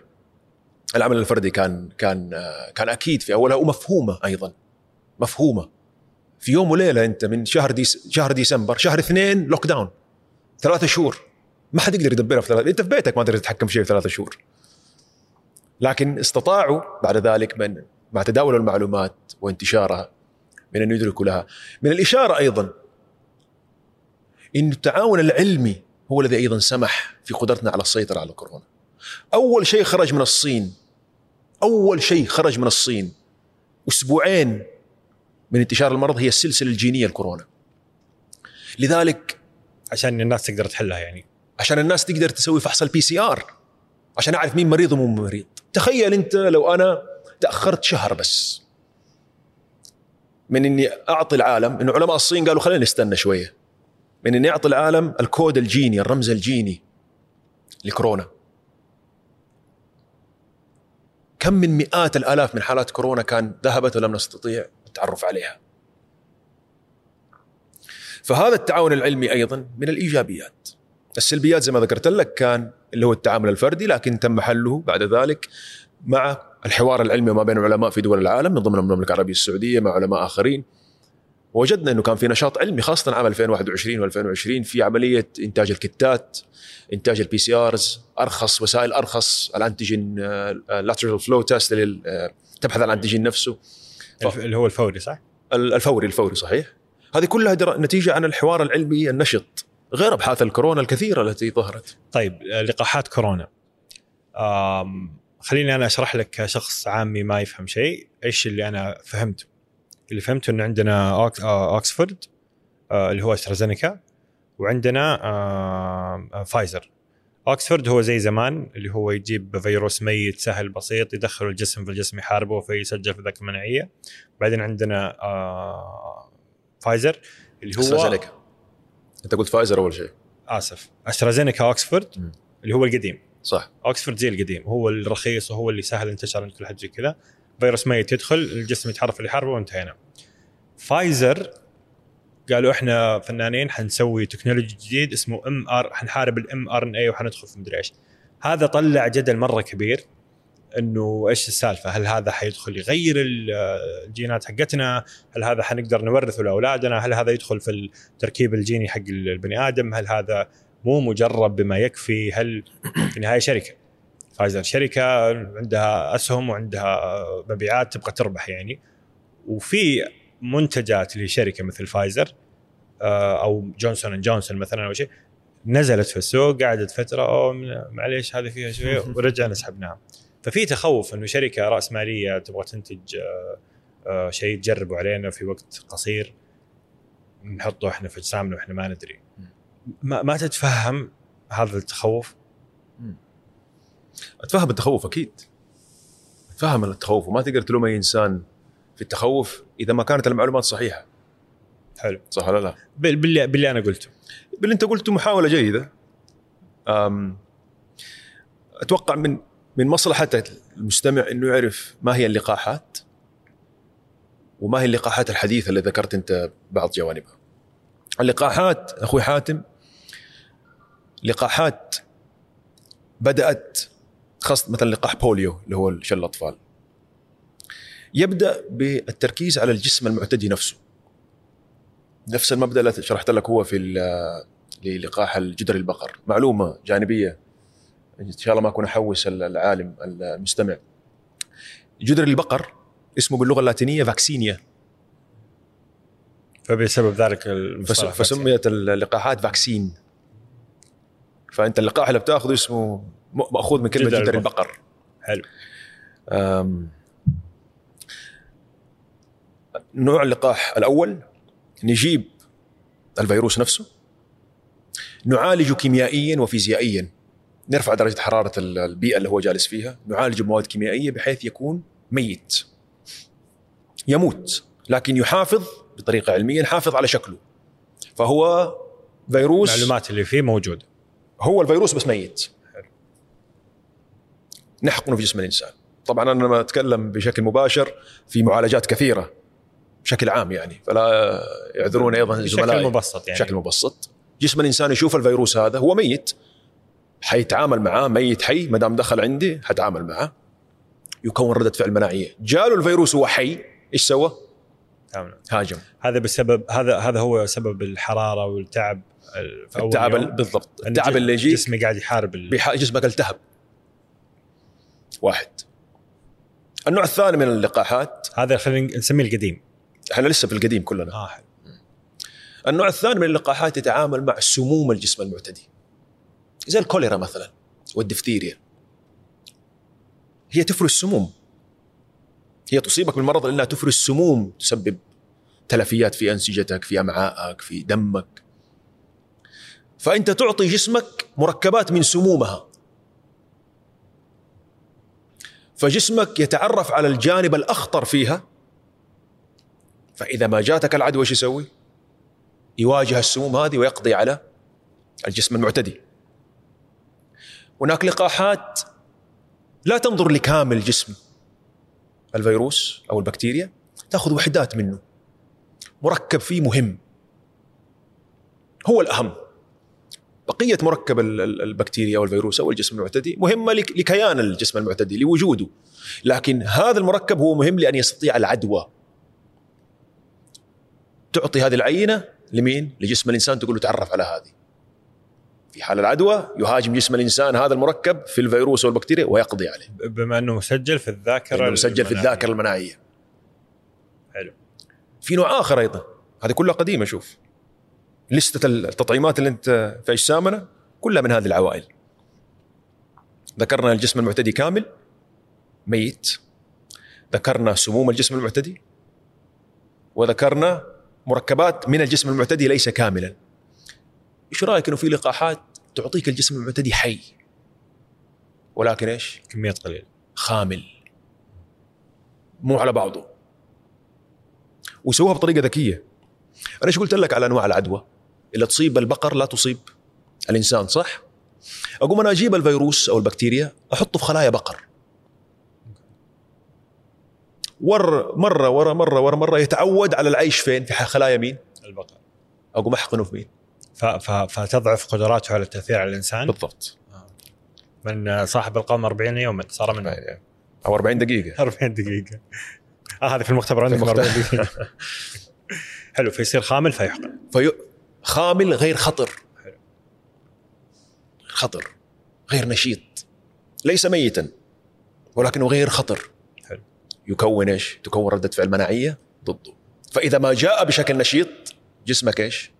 يتعرف عليه. جاهز له لكل إحدى هذه اللقاحات ما يدفعنا لاستخدامها وقد لا تكون نافعة في حالات أخرى صح؟ جميل هذه القديمة القديمة كلها تتمحور حول إنه فيروس بطريقة ما كله أو جزء منه خامل نشط أدخل في الجسم ويحاربه بالضبط. لأنه مسجل في ذاك واستخدم مواد مساعدة أيضا. هذا اللي حاب أكيد اضيفه حيكون في. في الأبرة كاملة. تساعد تساعد الجهاز المناعي إنه إذا ما شافها لا أنا ححط لك مادة هنا تخليك تشوفها. حلو. الجديد. هذا الإم آر إن اي إيش قصة الجديد؟ ال mRNA عشان نشرح إحنا إيش معنى لقاح mRNA لازم نرجع للحمض النووي وما هو ال RNA ما هو ال DNA ما هو البروتين تبي تبني بيت أنت تبي إحنا في كافيه جميل هنا تبي تبني الكافيه هذا كيف حتبدأ؟ أول خطوة تسويها إيش؟ أنت عندك أرض فاضية إيه حتصممه فين حتصممه؟ حيكون عندك إيش؟ خريطة ولا لا؟ الخريطة هي ال DNA كويس؟ خريطتك أنت اللي كونتك انت بالشكل اللي انت فيه بسماحتك ووسامتك هي هي ال DNA الخريطة طيب أنا عشان أبني الكافيه هذا إيش الكفاءة اللي أحتاجها؟ أحتاج مهندس معماري ولا أنا غلطان؟ مقاول خلينا نقول كويس؟ هذا هو مين؟ RNA والمبنى اللي إحنا فيه هو إيش؟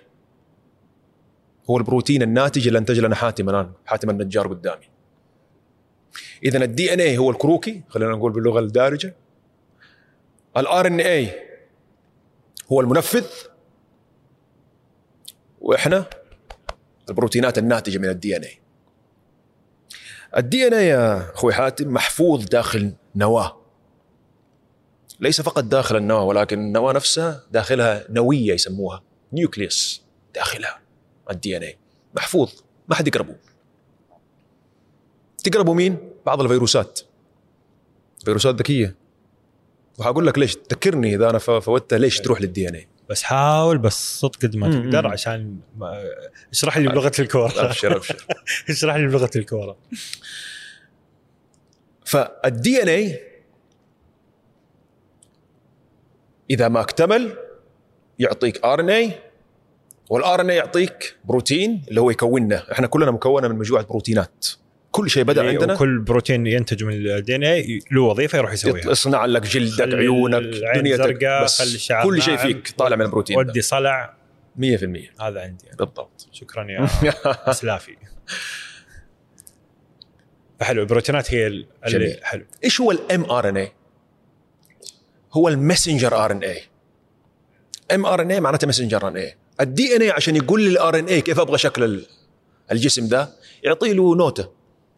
يقول له أقول لك أبغى شكلك كذا. ركز لي بالله على هذا الشيء. البروتين يصنع بهذا الشكل. رسالة خلينا رسالة. عشان. اسمها عشان كذا سموها messenger RNA إيش سووا علماء المناعة؟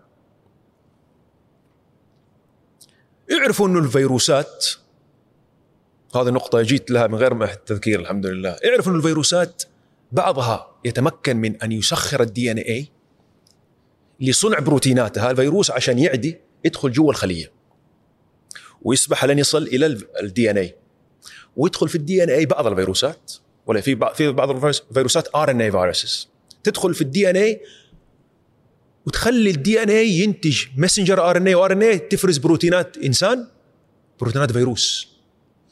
فينتشر الفيروس. فتجد خلية أصبحت مصنع مين؟ فيروسات. عشان كذا تلاقي العدوى تبدأ في خلية وتنفجر الخلية هذه لأنها تعبت بروتينات فيروسية. في حال الكورونا أو في حال لقاح الكورونا بيعطوك اللقاح العلماء بحيث ال messenger RNA مو ال DNA ال messenger RNA نقول له اصنع لنا بروتينات معينة للفيروس. فتصنع الخلية خلايا العضل تصنع بروتينات فيروسية على مح... على إطار ضيق جدا. ما تعدي وتسمح للجهاز المناعي إنه إيش؟ إنه إيش؟ يشوف البروتينات الفيروسية هذه. ويرشفها في الذاكرة المناعية. في الذاكرة المناعية. فهو قصدك إنه ما يدخل في ال DNA ولا يدخل جوه النواه ولا يخترق جدار النواه ولا شيء بس هو رسالة RNA زي اللي تطلع من ال DNA زي اللي بيصير عندك طبيعي أنت أصلا. بس إنها تطلع من برا تطلع إحنا بنقول لل messenger RNA الله يخليك انتج لي فيروسات بروتينية.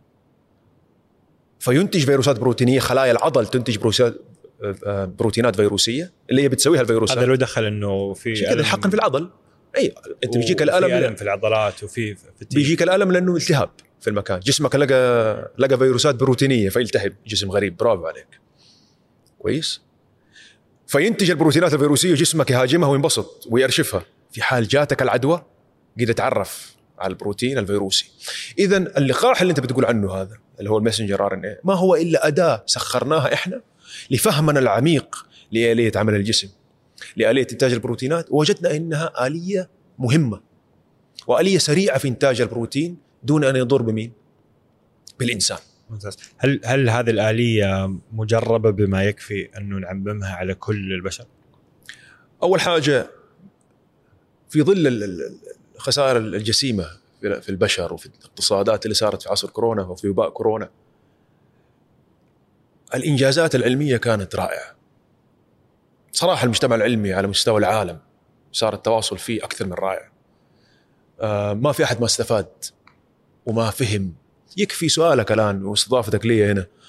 تسألني عن أشياء مستحيل كنت أتصور يوم من الأيام الناس عندهم فضول لها. كنا نحسب إنه إحنا محصورين في إطار. الأوبئة على مدى التاريخ يا يا إخوي حاتم هي الدافعة للإبداع العلمي. حاجة أم اختراع حاجة أم الاختراع. الكمامات.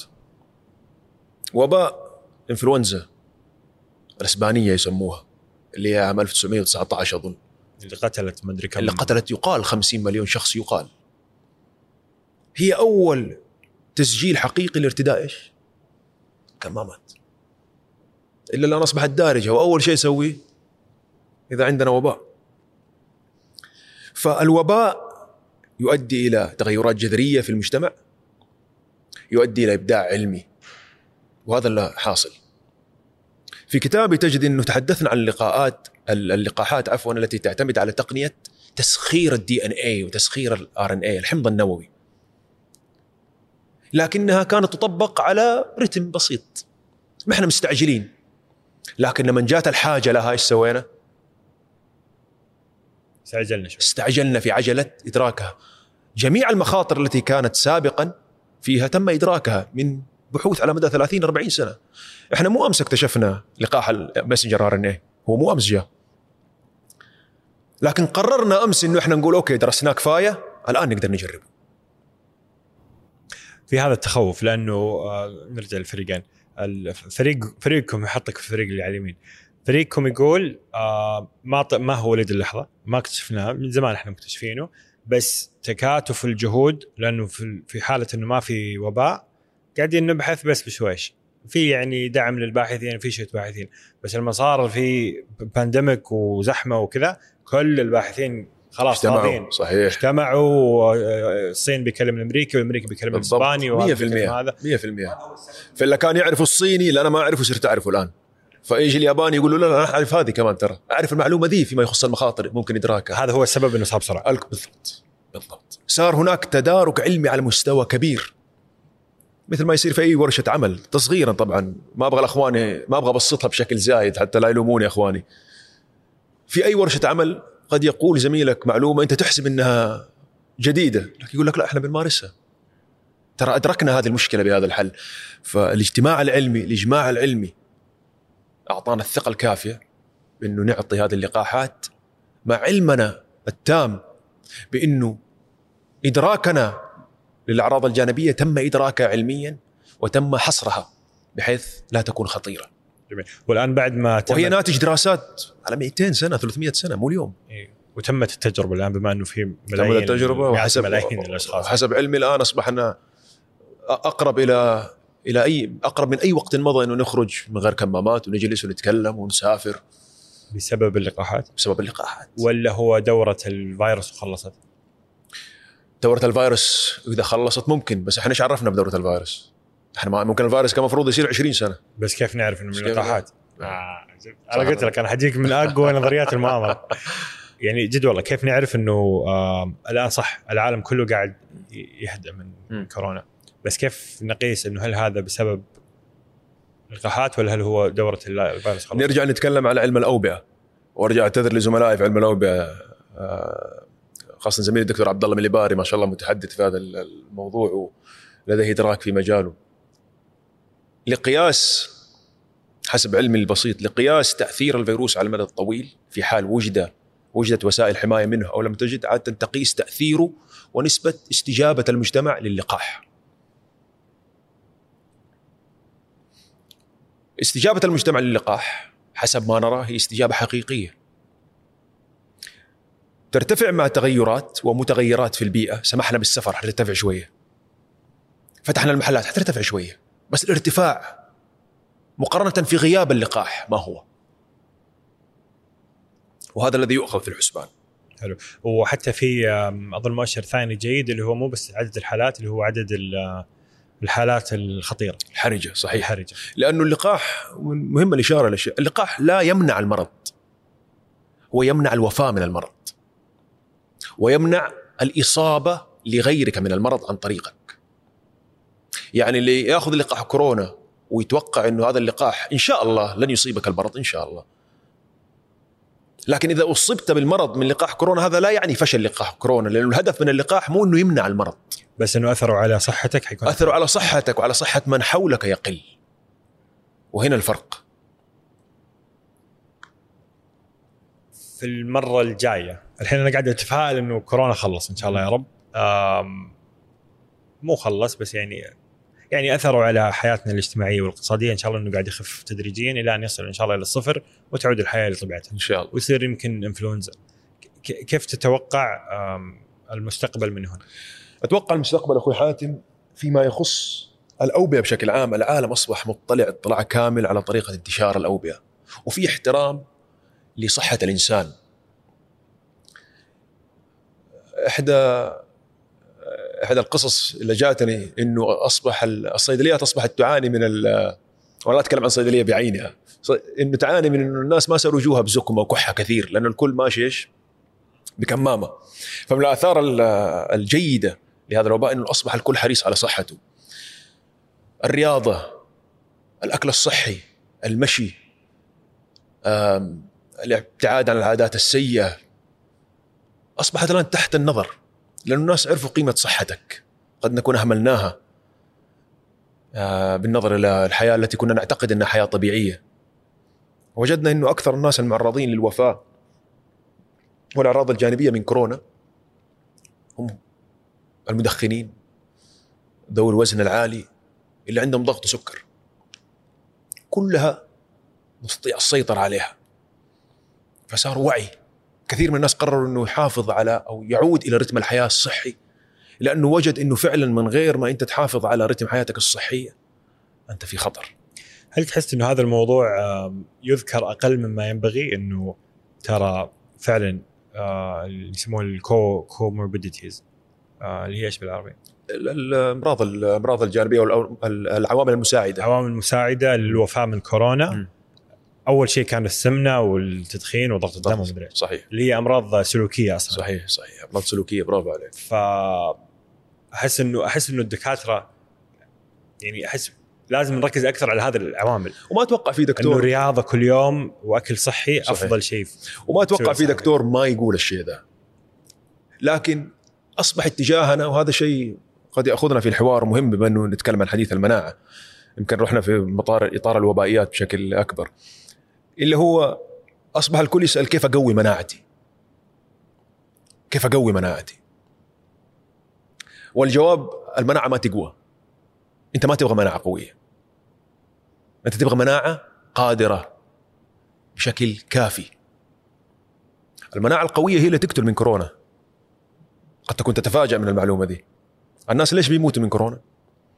بيمر بحالة اسمها عاصفة البروتينات المناعية cytokine storm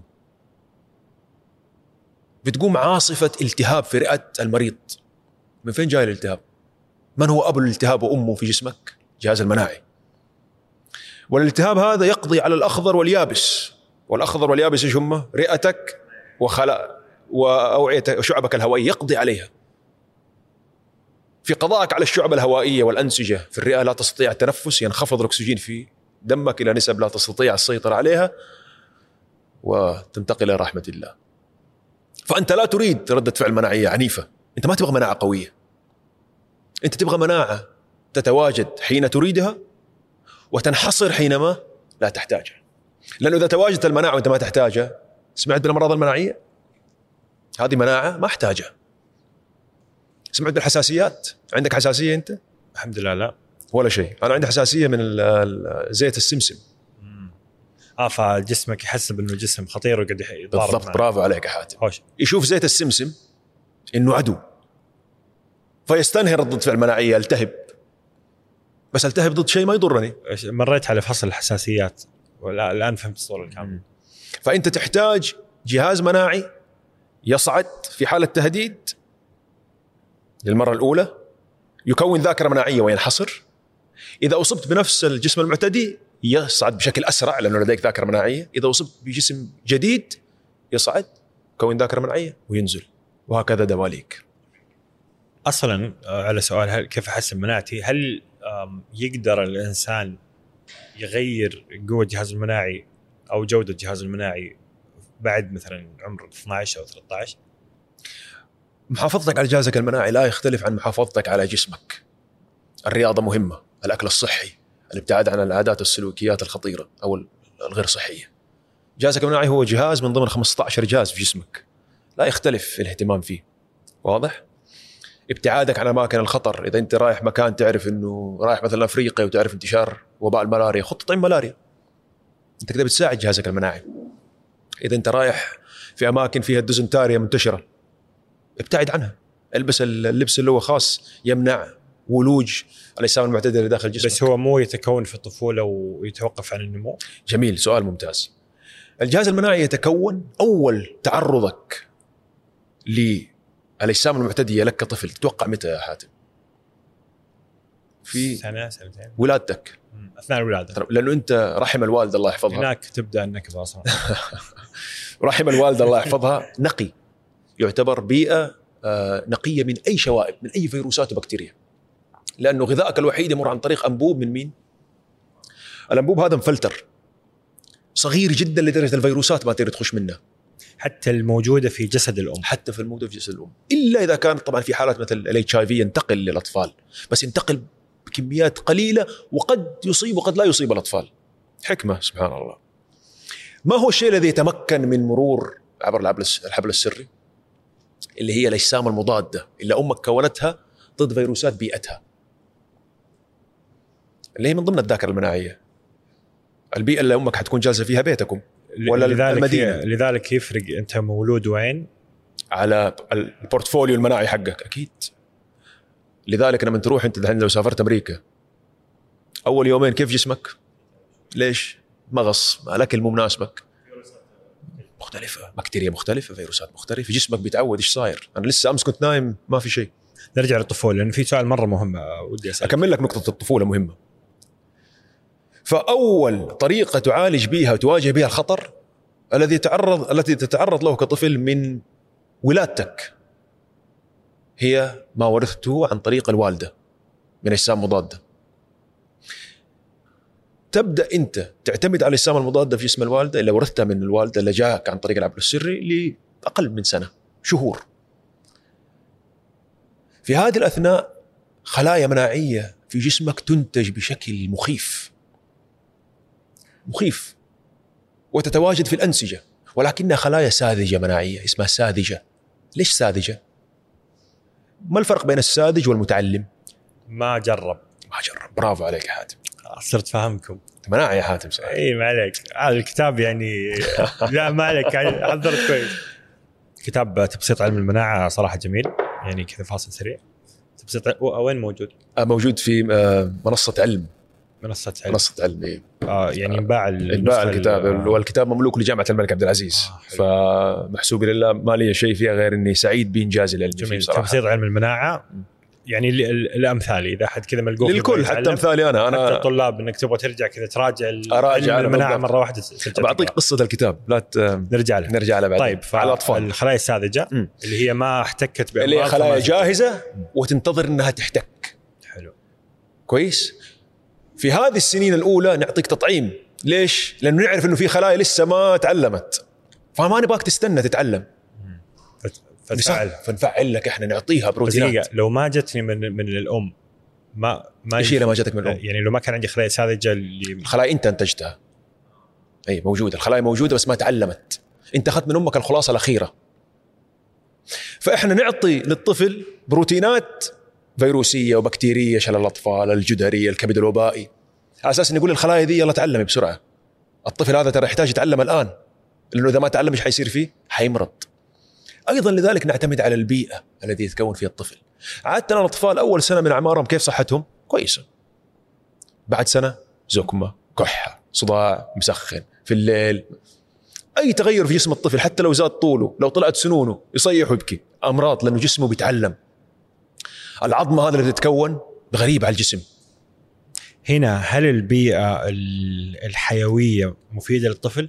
يعني أنا أحس إنه الآن في العالم الحديث صرنا نحمي اطفالنا بزيادة. صحيح. لو تشوف الجد يشوف الحفيد مثلا محمي بزيادة ويتعقم ويت- كل شيء يزعل الجد. صحيح. يقول خليه يروح خليه يلعب في التراب خليه مدري إيش. صحيح. علميا هل هذا صحيح؟ علميا أقول أسمع كلام جدك. ألعب في التراب. ألعب في التراب. وسخ يدك يعني. في نظرية علمية اسمها نظرية النظافة المفرطة اسمها هايجين هايبوثيسيس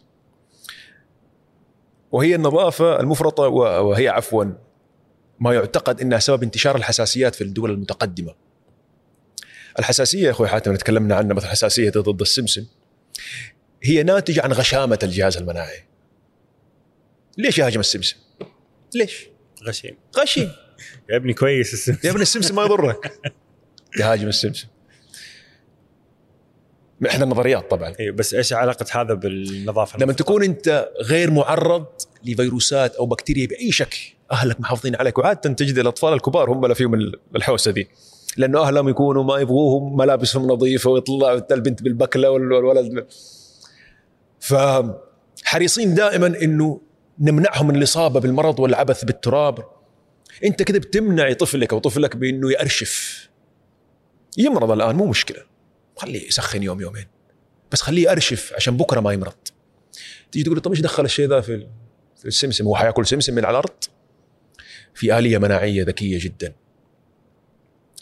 اسمها cross reactivity التفاعل المشترك. إيش نقصد بالتفاعل المشترك يا حاتم؟ عندك إخوان مين فيهم يشبهك؟ الأكبر مني. شو اسمه؟ أسامة. لو أنا شفت أسامة الآن إيش حقول له؟ واجب حاتم. يشبه حاتم. كويس. قدرتنا على التعرف على أشكال كثيرة من المركبات في الجسم في العالم اللي حولنا. جزيئات هواء فيروسات وبكتيريا نشارة خشب.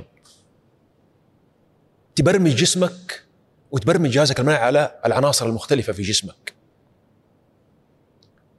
شيء أكيد إنه لا تختلف العناصر في كل الكون لا تختلف عن بعضها كثيرا. لا تختلف فيها تشابه. نعتمد على هذا التشابه بأن نثقف جسمنا أنه هذا التركيبة هذه خذ أو أعطي سليمة. التركيبة هذه اللي أنت جبتها من فين؟ لعب في موية عضيت رضاعة أكلت تراب حجر قعدت وانت طفل تحطه في فمك. تركيبة أشياء جسمك عن طريقة عرف أنه هذه التركيبة أو ما يشابهها من مواد غذائية لا تضرك. ما يشابهها. لكن الفيروسات البكتيريا لها تركيبة مختلفة. يعني حتى وانت مو قاعد تمرض في بتأرشف. في, نشاط. في نشاط مناعي. يؤرشف الخطير وغير الخطير. مم. الغريب الضار والغريب الغير ضار والصديق والعدو والعدو فإذا ما أرشفت كفاية انه تقول هذا صديق قد يظن الجسم المناعي أنه في عدو بس هو مو عدو. أو قد يكون ما أرشفت كفاية بحيث الغريب الغير ضار تعامله كغريب ضار. السمسم غريب. أنت جسمك أنت سمسم؟ لا. لكنه غريب. لكنه ضار. غير ضار السمسم. الشيء الثاني عندك صديق مهم بالنسبة لك. فئة أخرى منه ضار. زي مين؟ إيش في بطننا؟ مليارات منها آه البكتيريا الهضمية الهضمية. و- نفس العائلة. نفس العائلة. ولد عمها يجيب العيد إذا دخل جسمي. لكن هو احتاجه هنا لأنه بدونه لا أقدر آكل ولا أشرب ومشاكل. بكتيريا. نسيج نسيج آخر. النافعة والضارة. النافع لكنها من نفس العائلة هي بكتيريا. وقد تكون ضارة في أوقات في أحوال لن نخوض فيها. لكنها من نفس النسيل وقد تسبب إيش؟ الضرر، فملاحظ أنت الحجم التحدي اللي يواجهه جهازك المناعي. صديق ضار، صديق غير ضار، عدو ضار، عدو غير ضار، عدو ضار الآن لكن قد يكون غير ضار. هو قاعد يرشف يرشف يرشف, يرشف. فب... فبالتالي يجب على ال- الآباء والأمهات إنهم ما ي... ما يسووا النظافه المفرطه هذا هذا خلوا الطفل أيوه أنا لست. طبيبا لكن هذا هو الإرث المناعي. الجهة المناعية وهذا هو فهمنا لها. وهذا لا يعوض يعني في كم سنة ما أدري من واحد إلى 12 أو شيء في بعد عمر معين لا يمكن أرشفة أشياء جديدة لا الأرشفة تستمر إلى مدى العمر. يعني ما يفرق ج- يفضل عادة لأنه الطفل في هذا السن يكون مناعته أصلا بتتعلم. ليش يقول لك علم الطفل وهو صغير لا تعلم وهو كبير؟ وانت متعلم وانت صغير يبدأ جسمك يتعلم بسرعة ياخذ ياخذ مخك شغال. اللي هو المثل النقش على التعلم في الصغر كالنقش على الحجر و... آه ف... فما له دخل؟ أنا ما أدري ليش المعلومه في مخي. ما له يعني؟ دخل تكوين جهاز المناعه من الطفولة؟ إلا كيف؟ أنا بقول لك أفضل يكون في هذا أفضل السن. يعني. بس إنه مستمر بس لكنه المرة- يستمر. وهو الذي يفيدك في العمر التقدم التقدم في العمر. يعني أنت الذي يجعلك قادر على العيش لسنوات طويلة إلى الهرم. في وقت يكون حتى عندك هرم مناعي. جهازك المناعي لا يستطيع الاستجابة بشكل ممتاز. هي الأرشفة المناعية اللي سويتها وأنت شاب وأنت صغير. حلو. فإيش مسؤولية هذا السؤال اللي كان في بالي أحس إنه جدا مهم.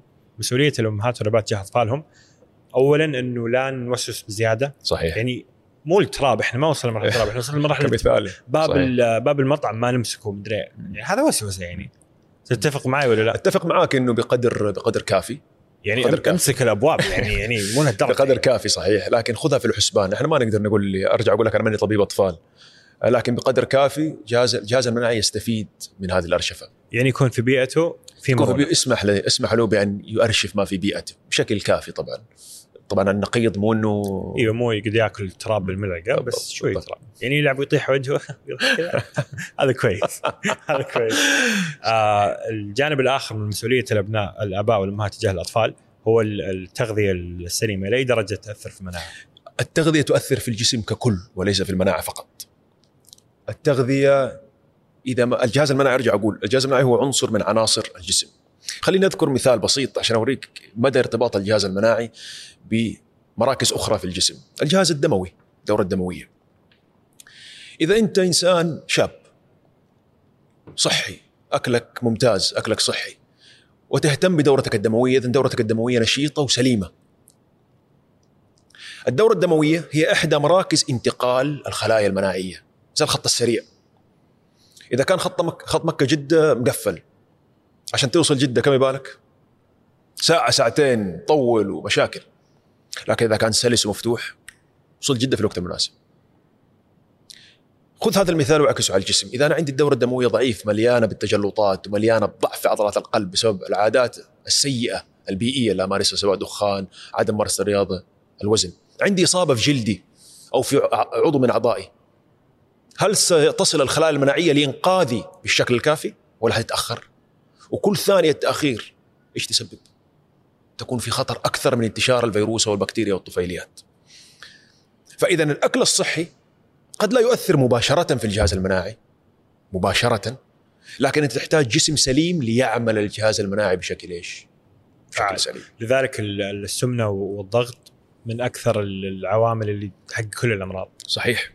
حتى ال- الأمراض القاتلة يعني. صحيح. كان الشخص صحيح. سمين أو عنده ضغط الدم أو القلب. صحيح ضعيف. صحيح. عاد ال- الأمراض مرتبطة ارتباط حقيقي وكبير بالعادات الصحية السيئة. ولذلك ال- ال- تمارين الكارديو مفيدة لأنها تخلي القلب في نبض عالي وكذا. من المفترض صحيح صحيح صحيح. قاعد أحاول أفهم. أنا عارف أنا لا. بالعكس. أهلا وسهلا. لا رهيب. صراحة مستمتع جدا. طولنا عليك. وطولنا على. المستمعين في أبغى أقول قصتي قول قصه مع الكتاب. الكتاب. قصتي مع الكتاب. فيها. أنا كنت آه، رحت على بريطانيا. بيتر وود. بيتر وود. رحت على بريطانيا.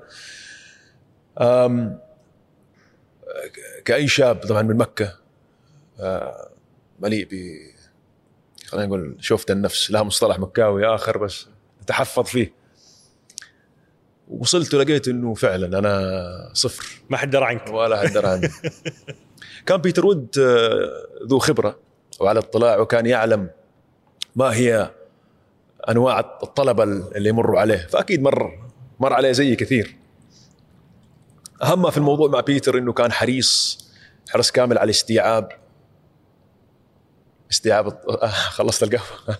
هذا الكوب ترى جاني هدية من أسامة أخوي اللي قلت لك. نعم. شكرا أسامة. شكرا أسامة فكان بيتر متحملني كثير. كنت شوية شقي يعني.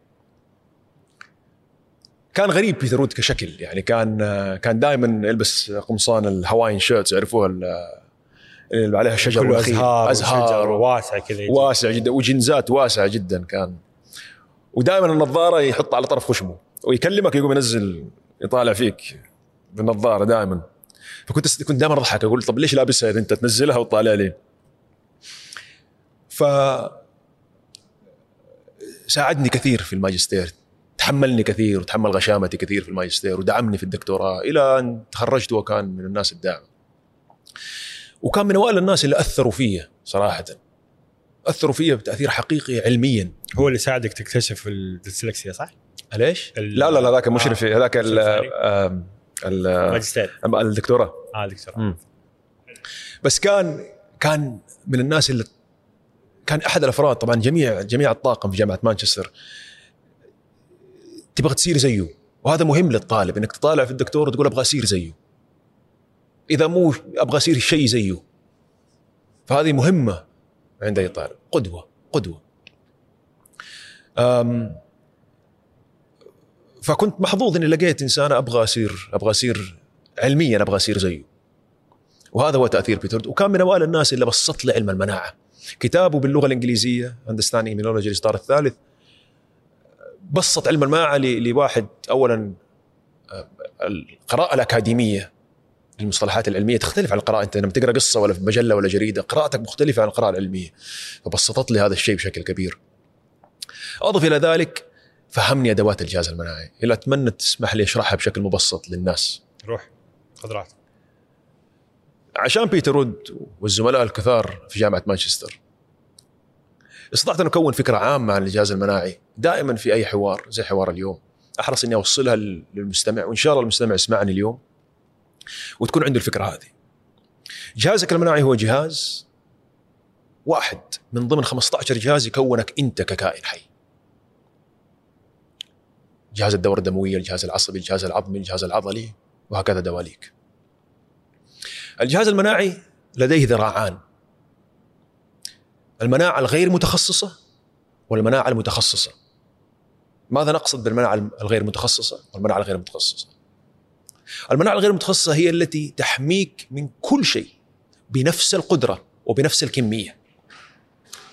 يغيب عنها شيء واحد يغيب عنها التخصص.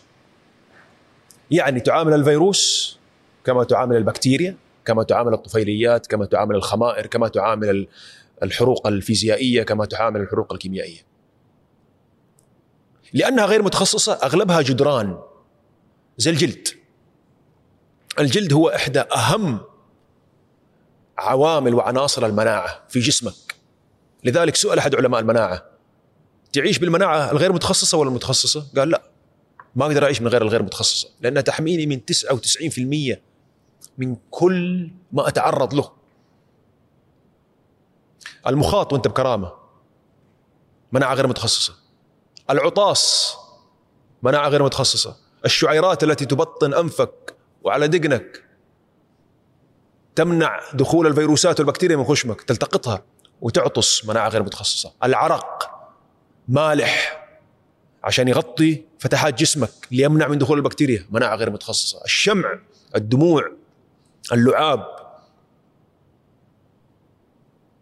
مناعه غير متخصصه فور أن يتمكن الجسم المعتدي بأن يتجاوز المناعة غير المتخصصة هذه ويصل إلى النسيج تواجهه صف ثاني من المناعة غير المتخصصة وهي الخلايا المناعية الأساسية.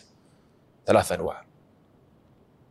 هذه الخلايا المناعية تلاحظ إن هناك بكتيريا وفيروس تجاوز الجدران هذه وتكون مناعة ضده. تحارب.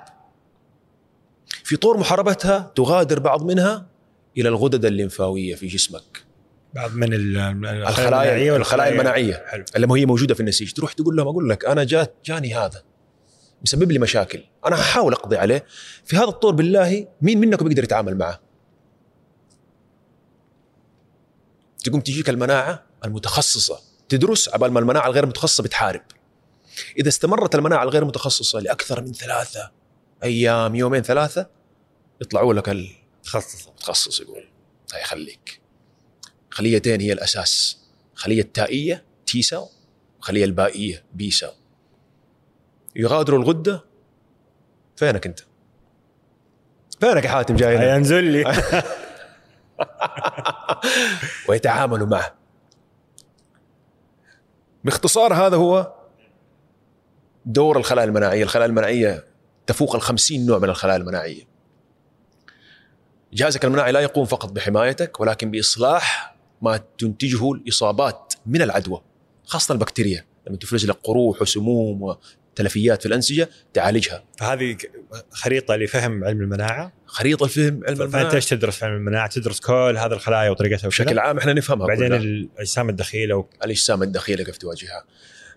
عشان آخذك في رحلة بس تاريخية شوي علم المناعة ترى ما هو علم قديم كعلم كممارسة قديمة التجدير والفاكسينيا و...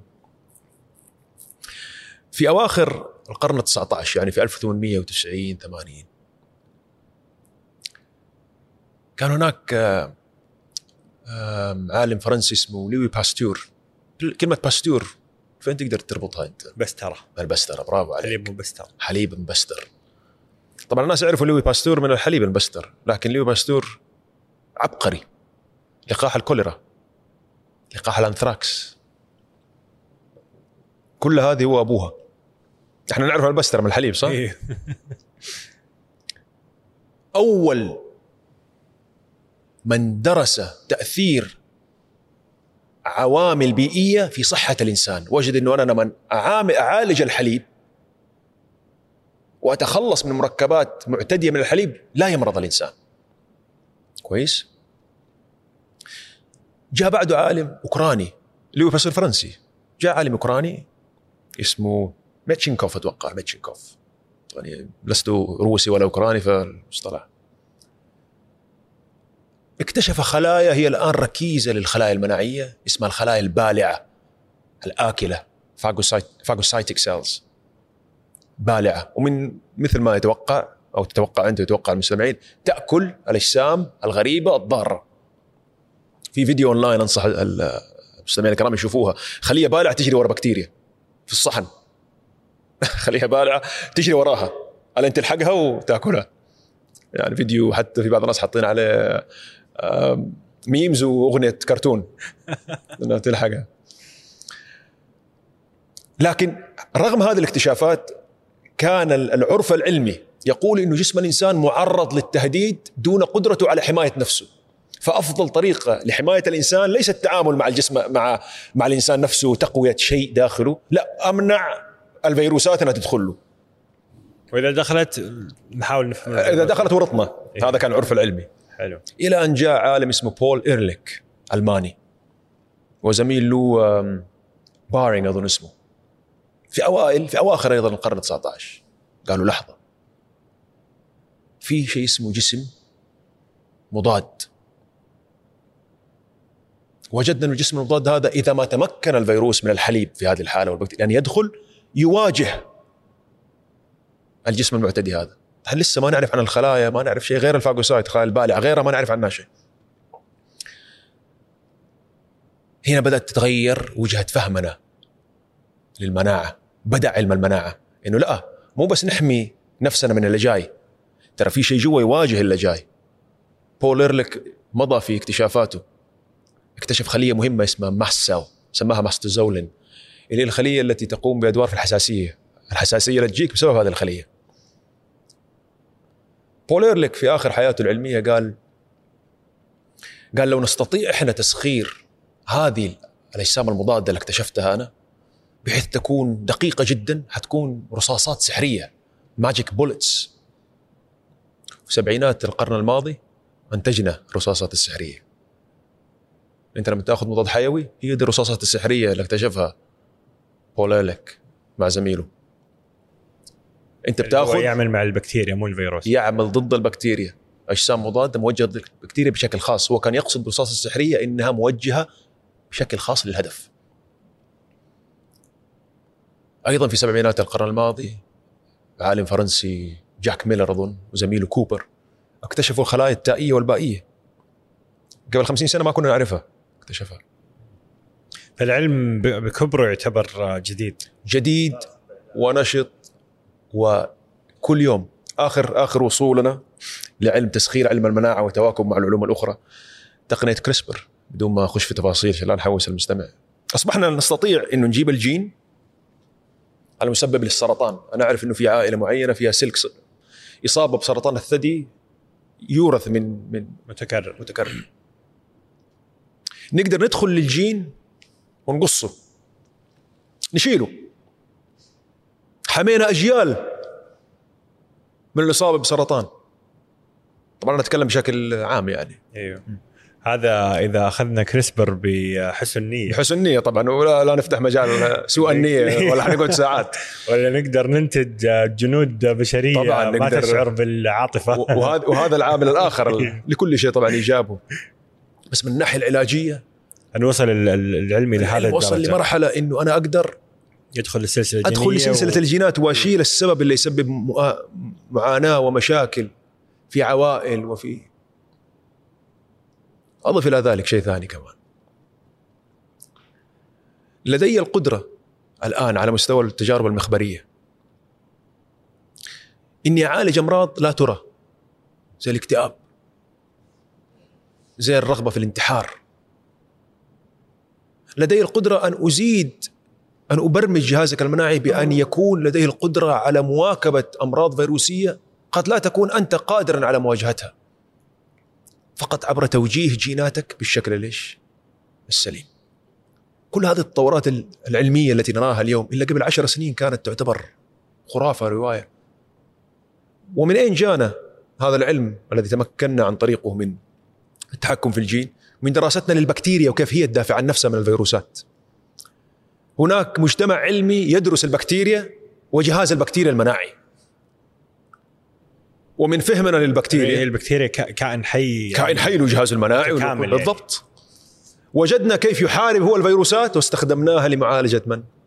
البشر. وهذا هو الإجماع العلمي الذي يقول. الإجماع العلمي الذي ذهب بنا من سنين كان موت الأطفال.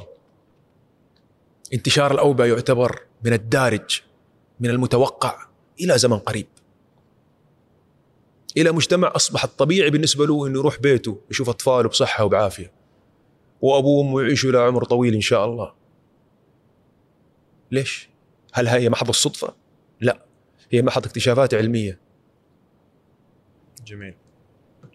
والله شغفك في في علم المناعه يعني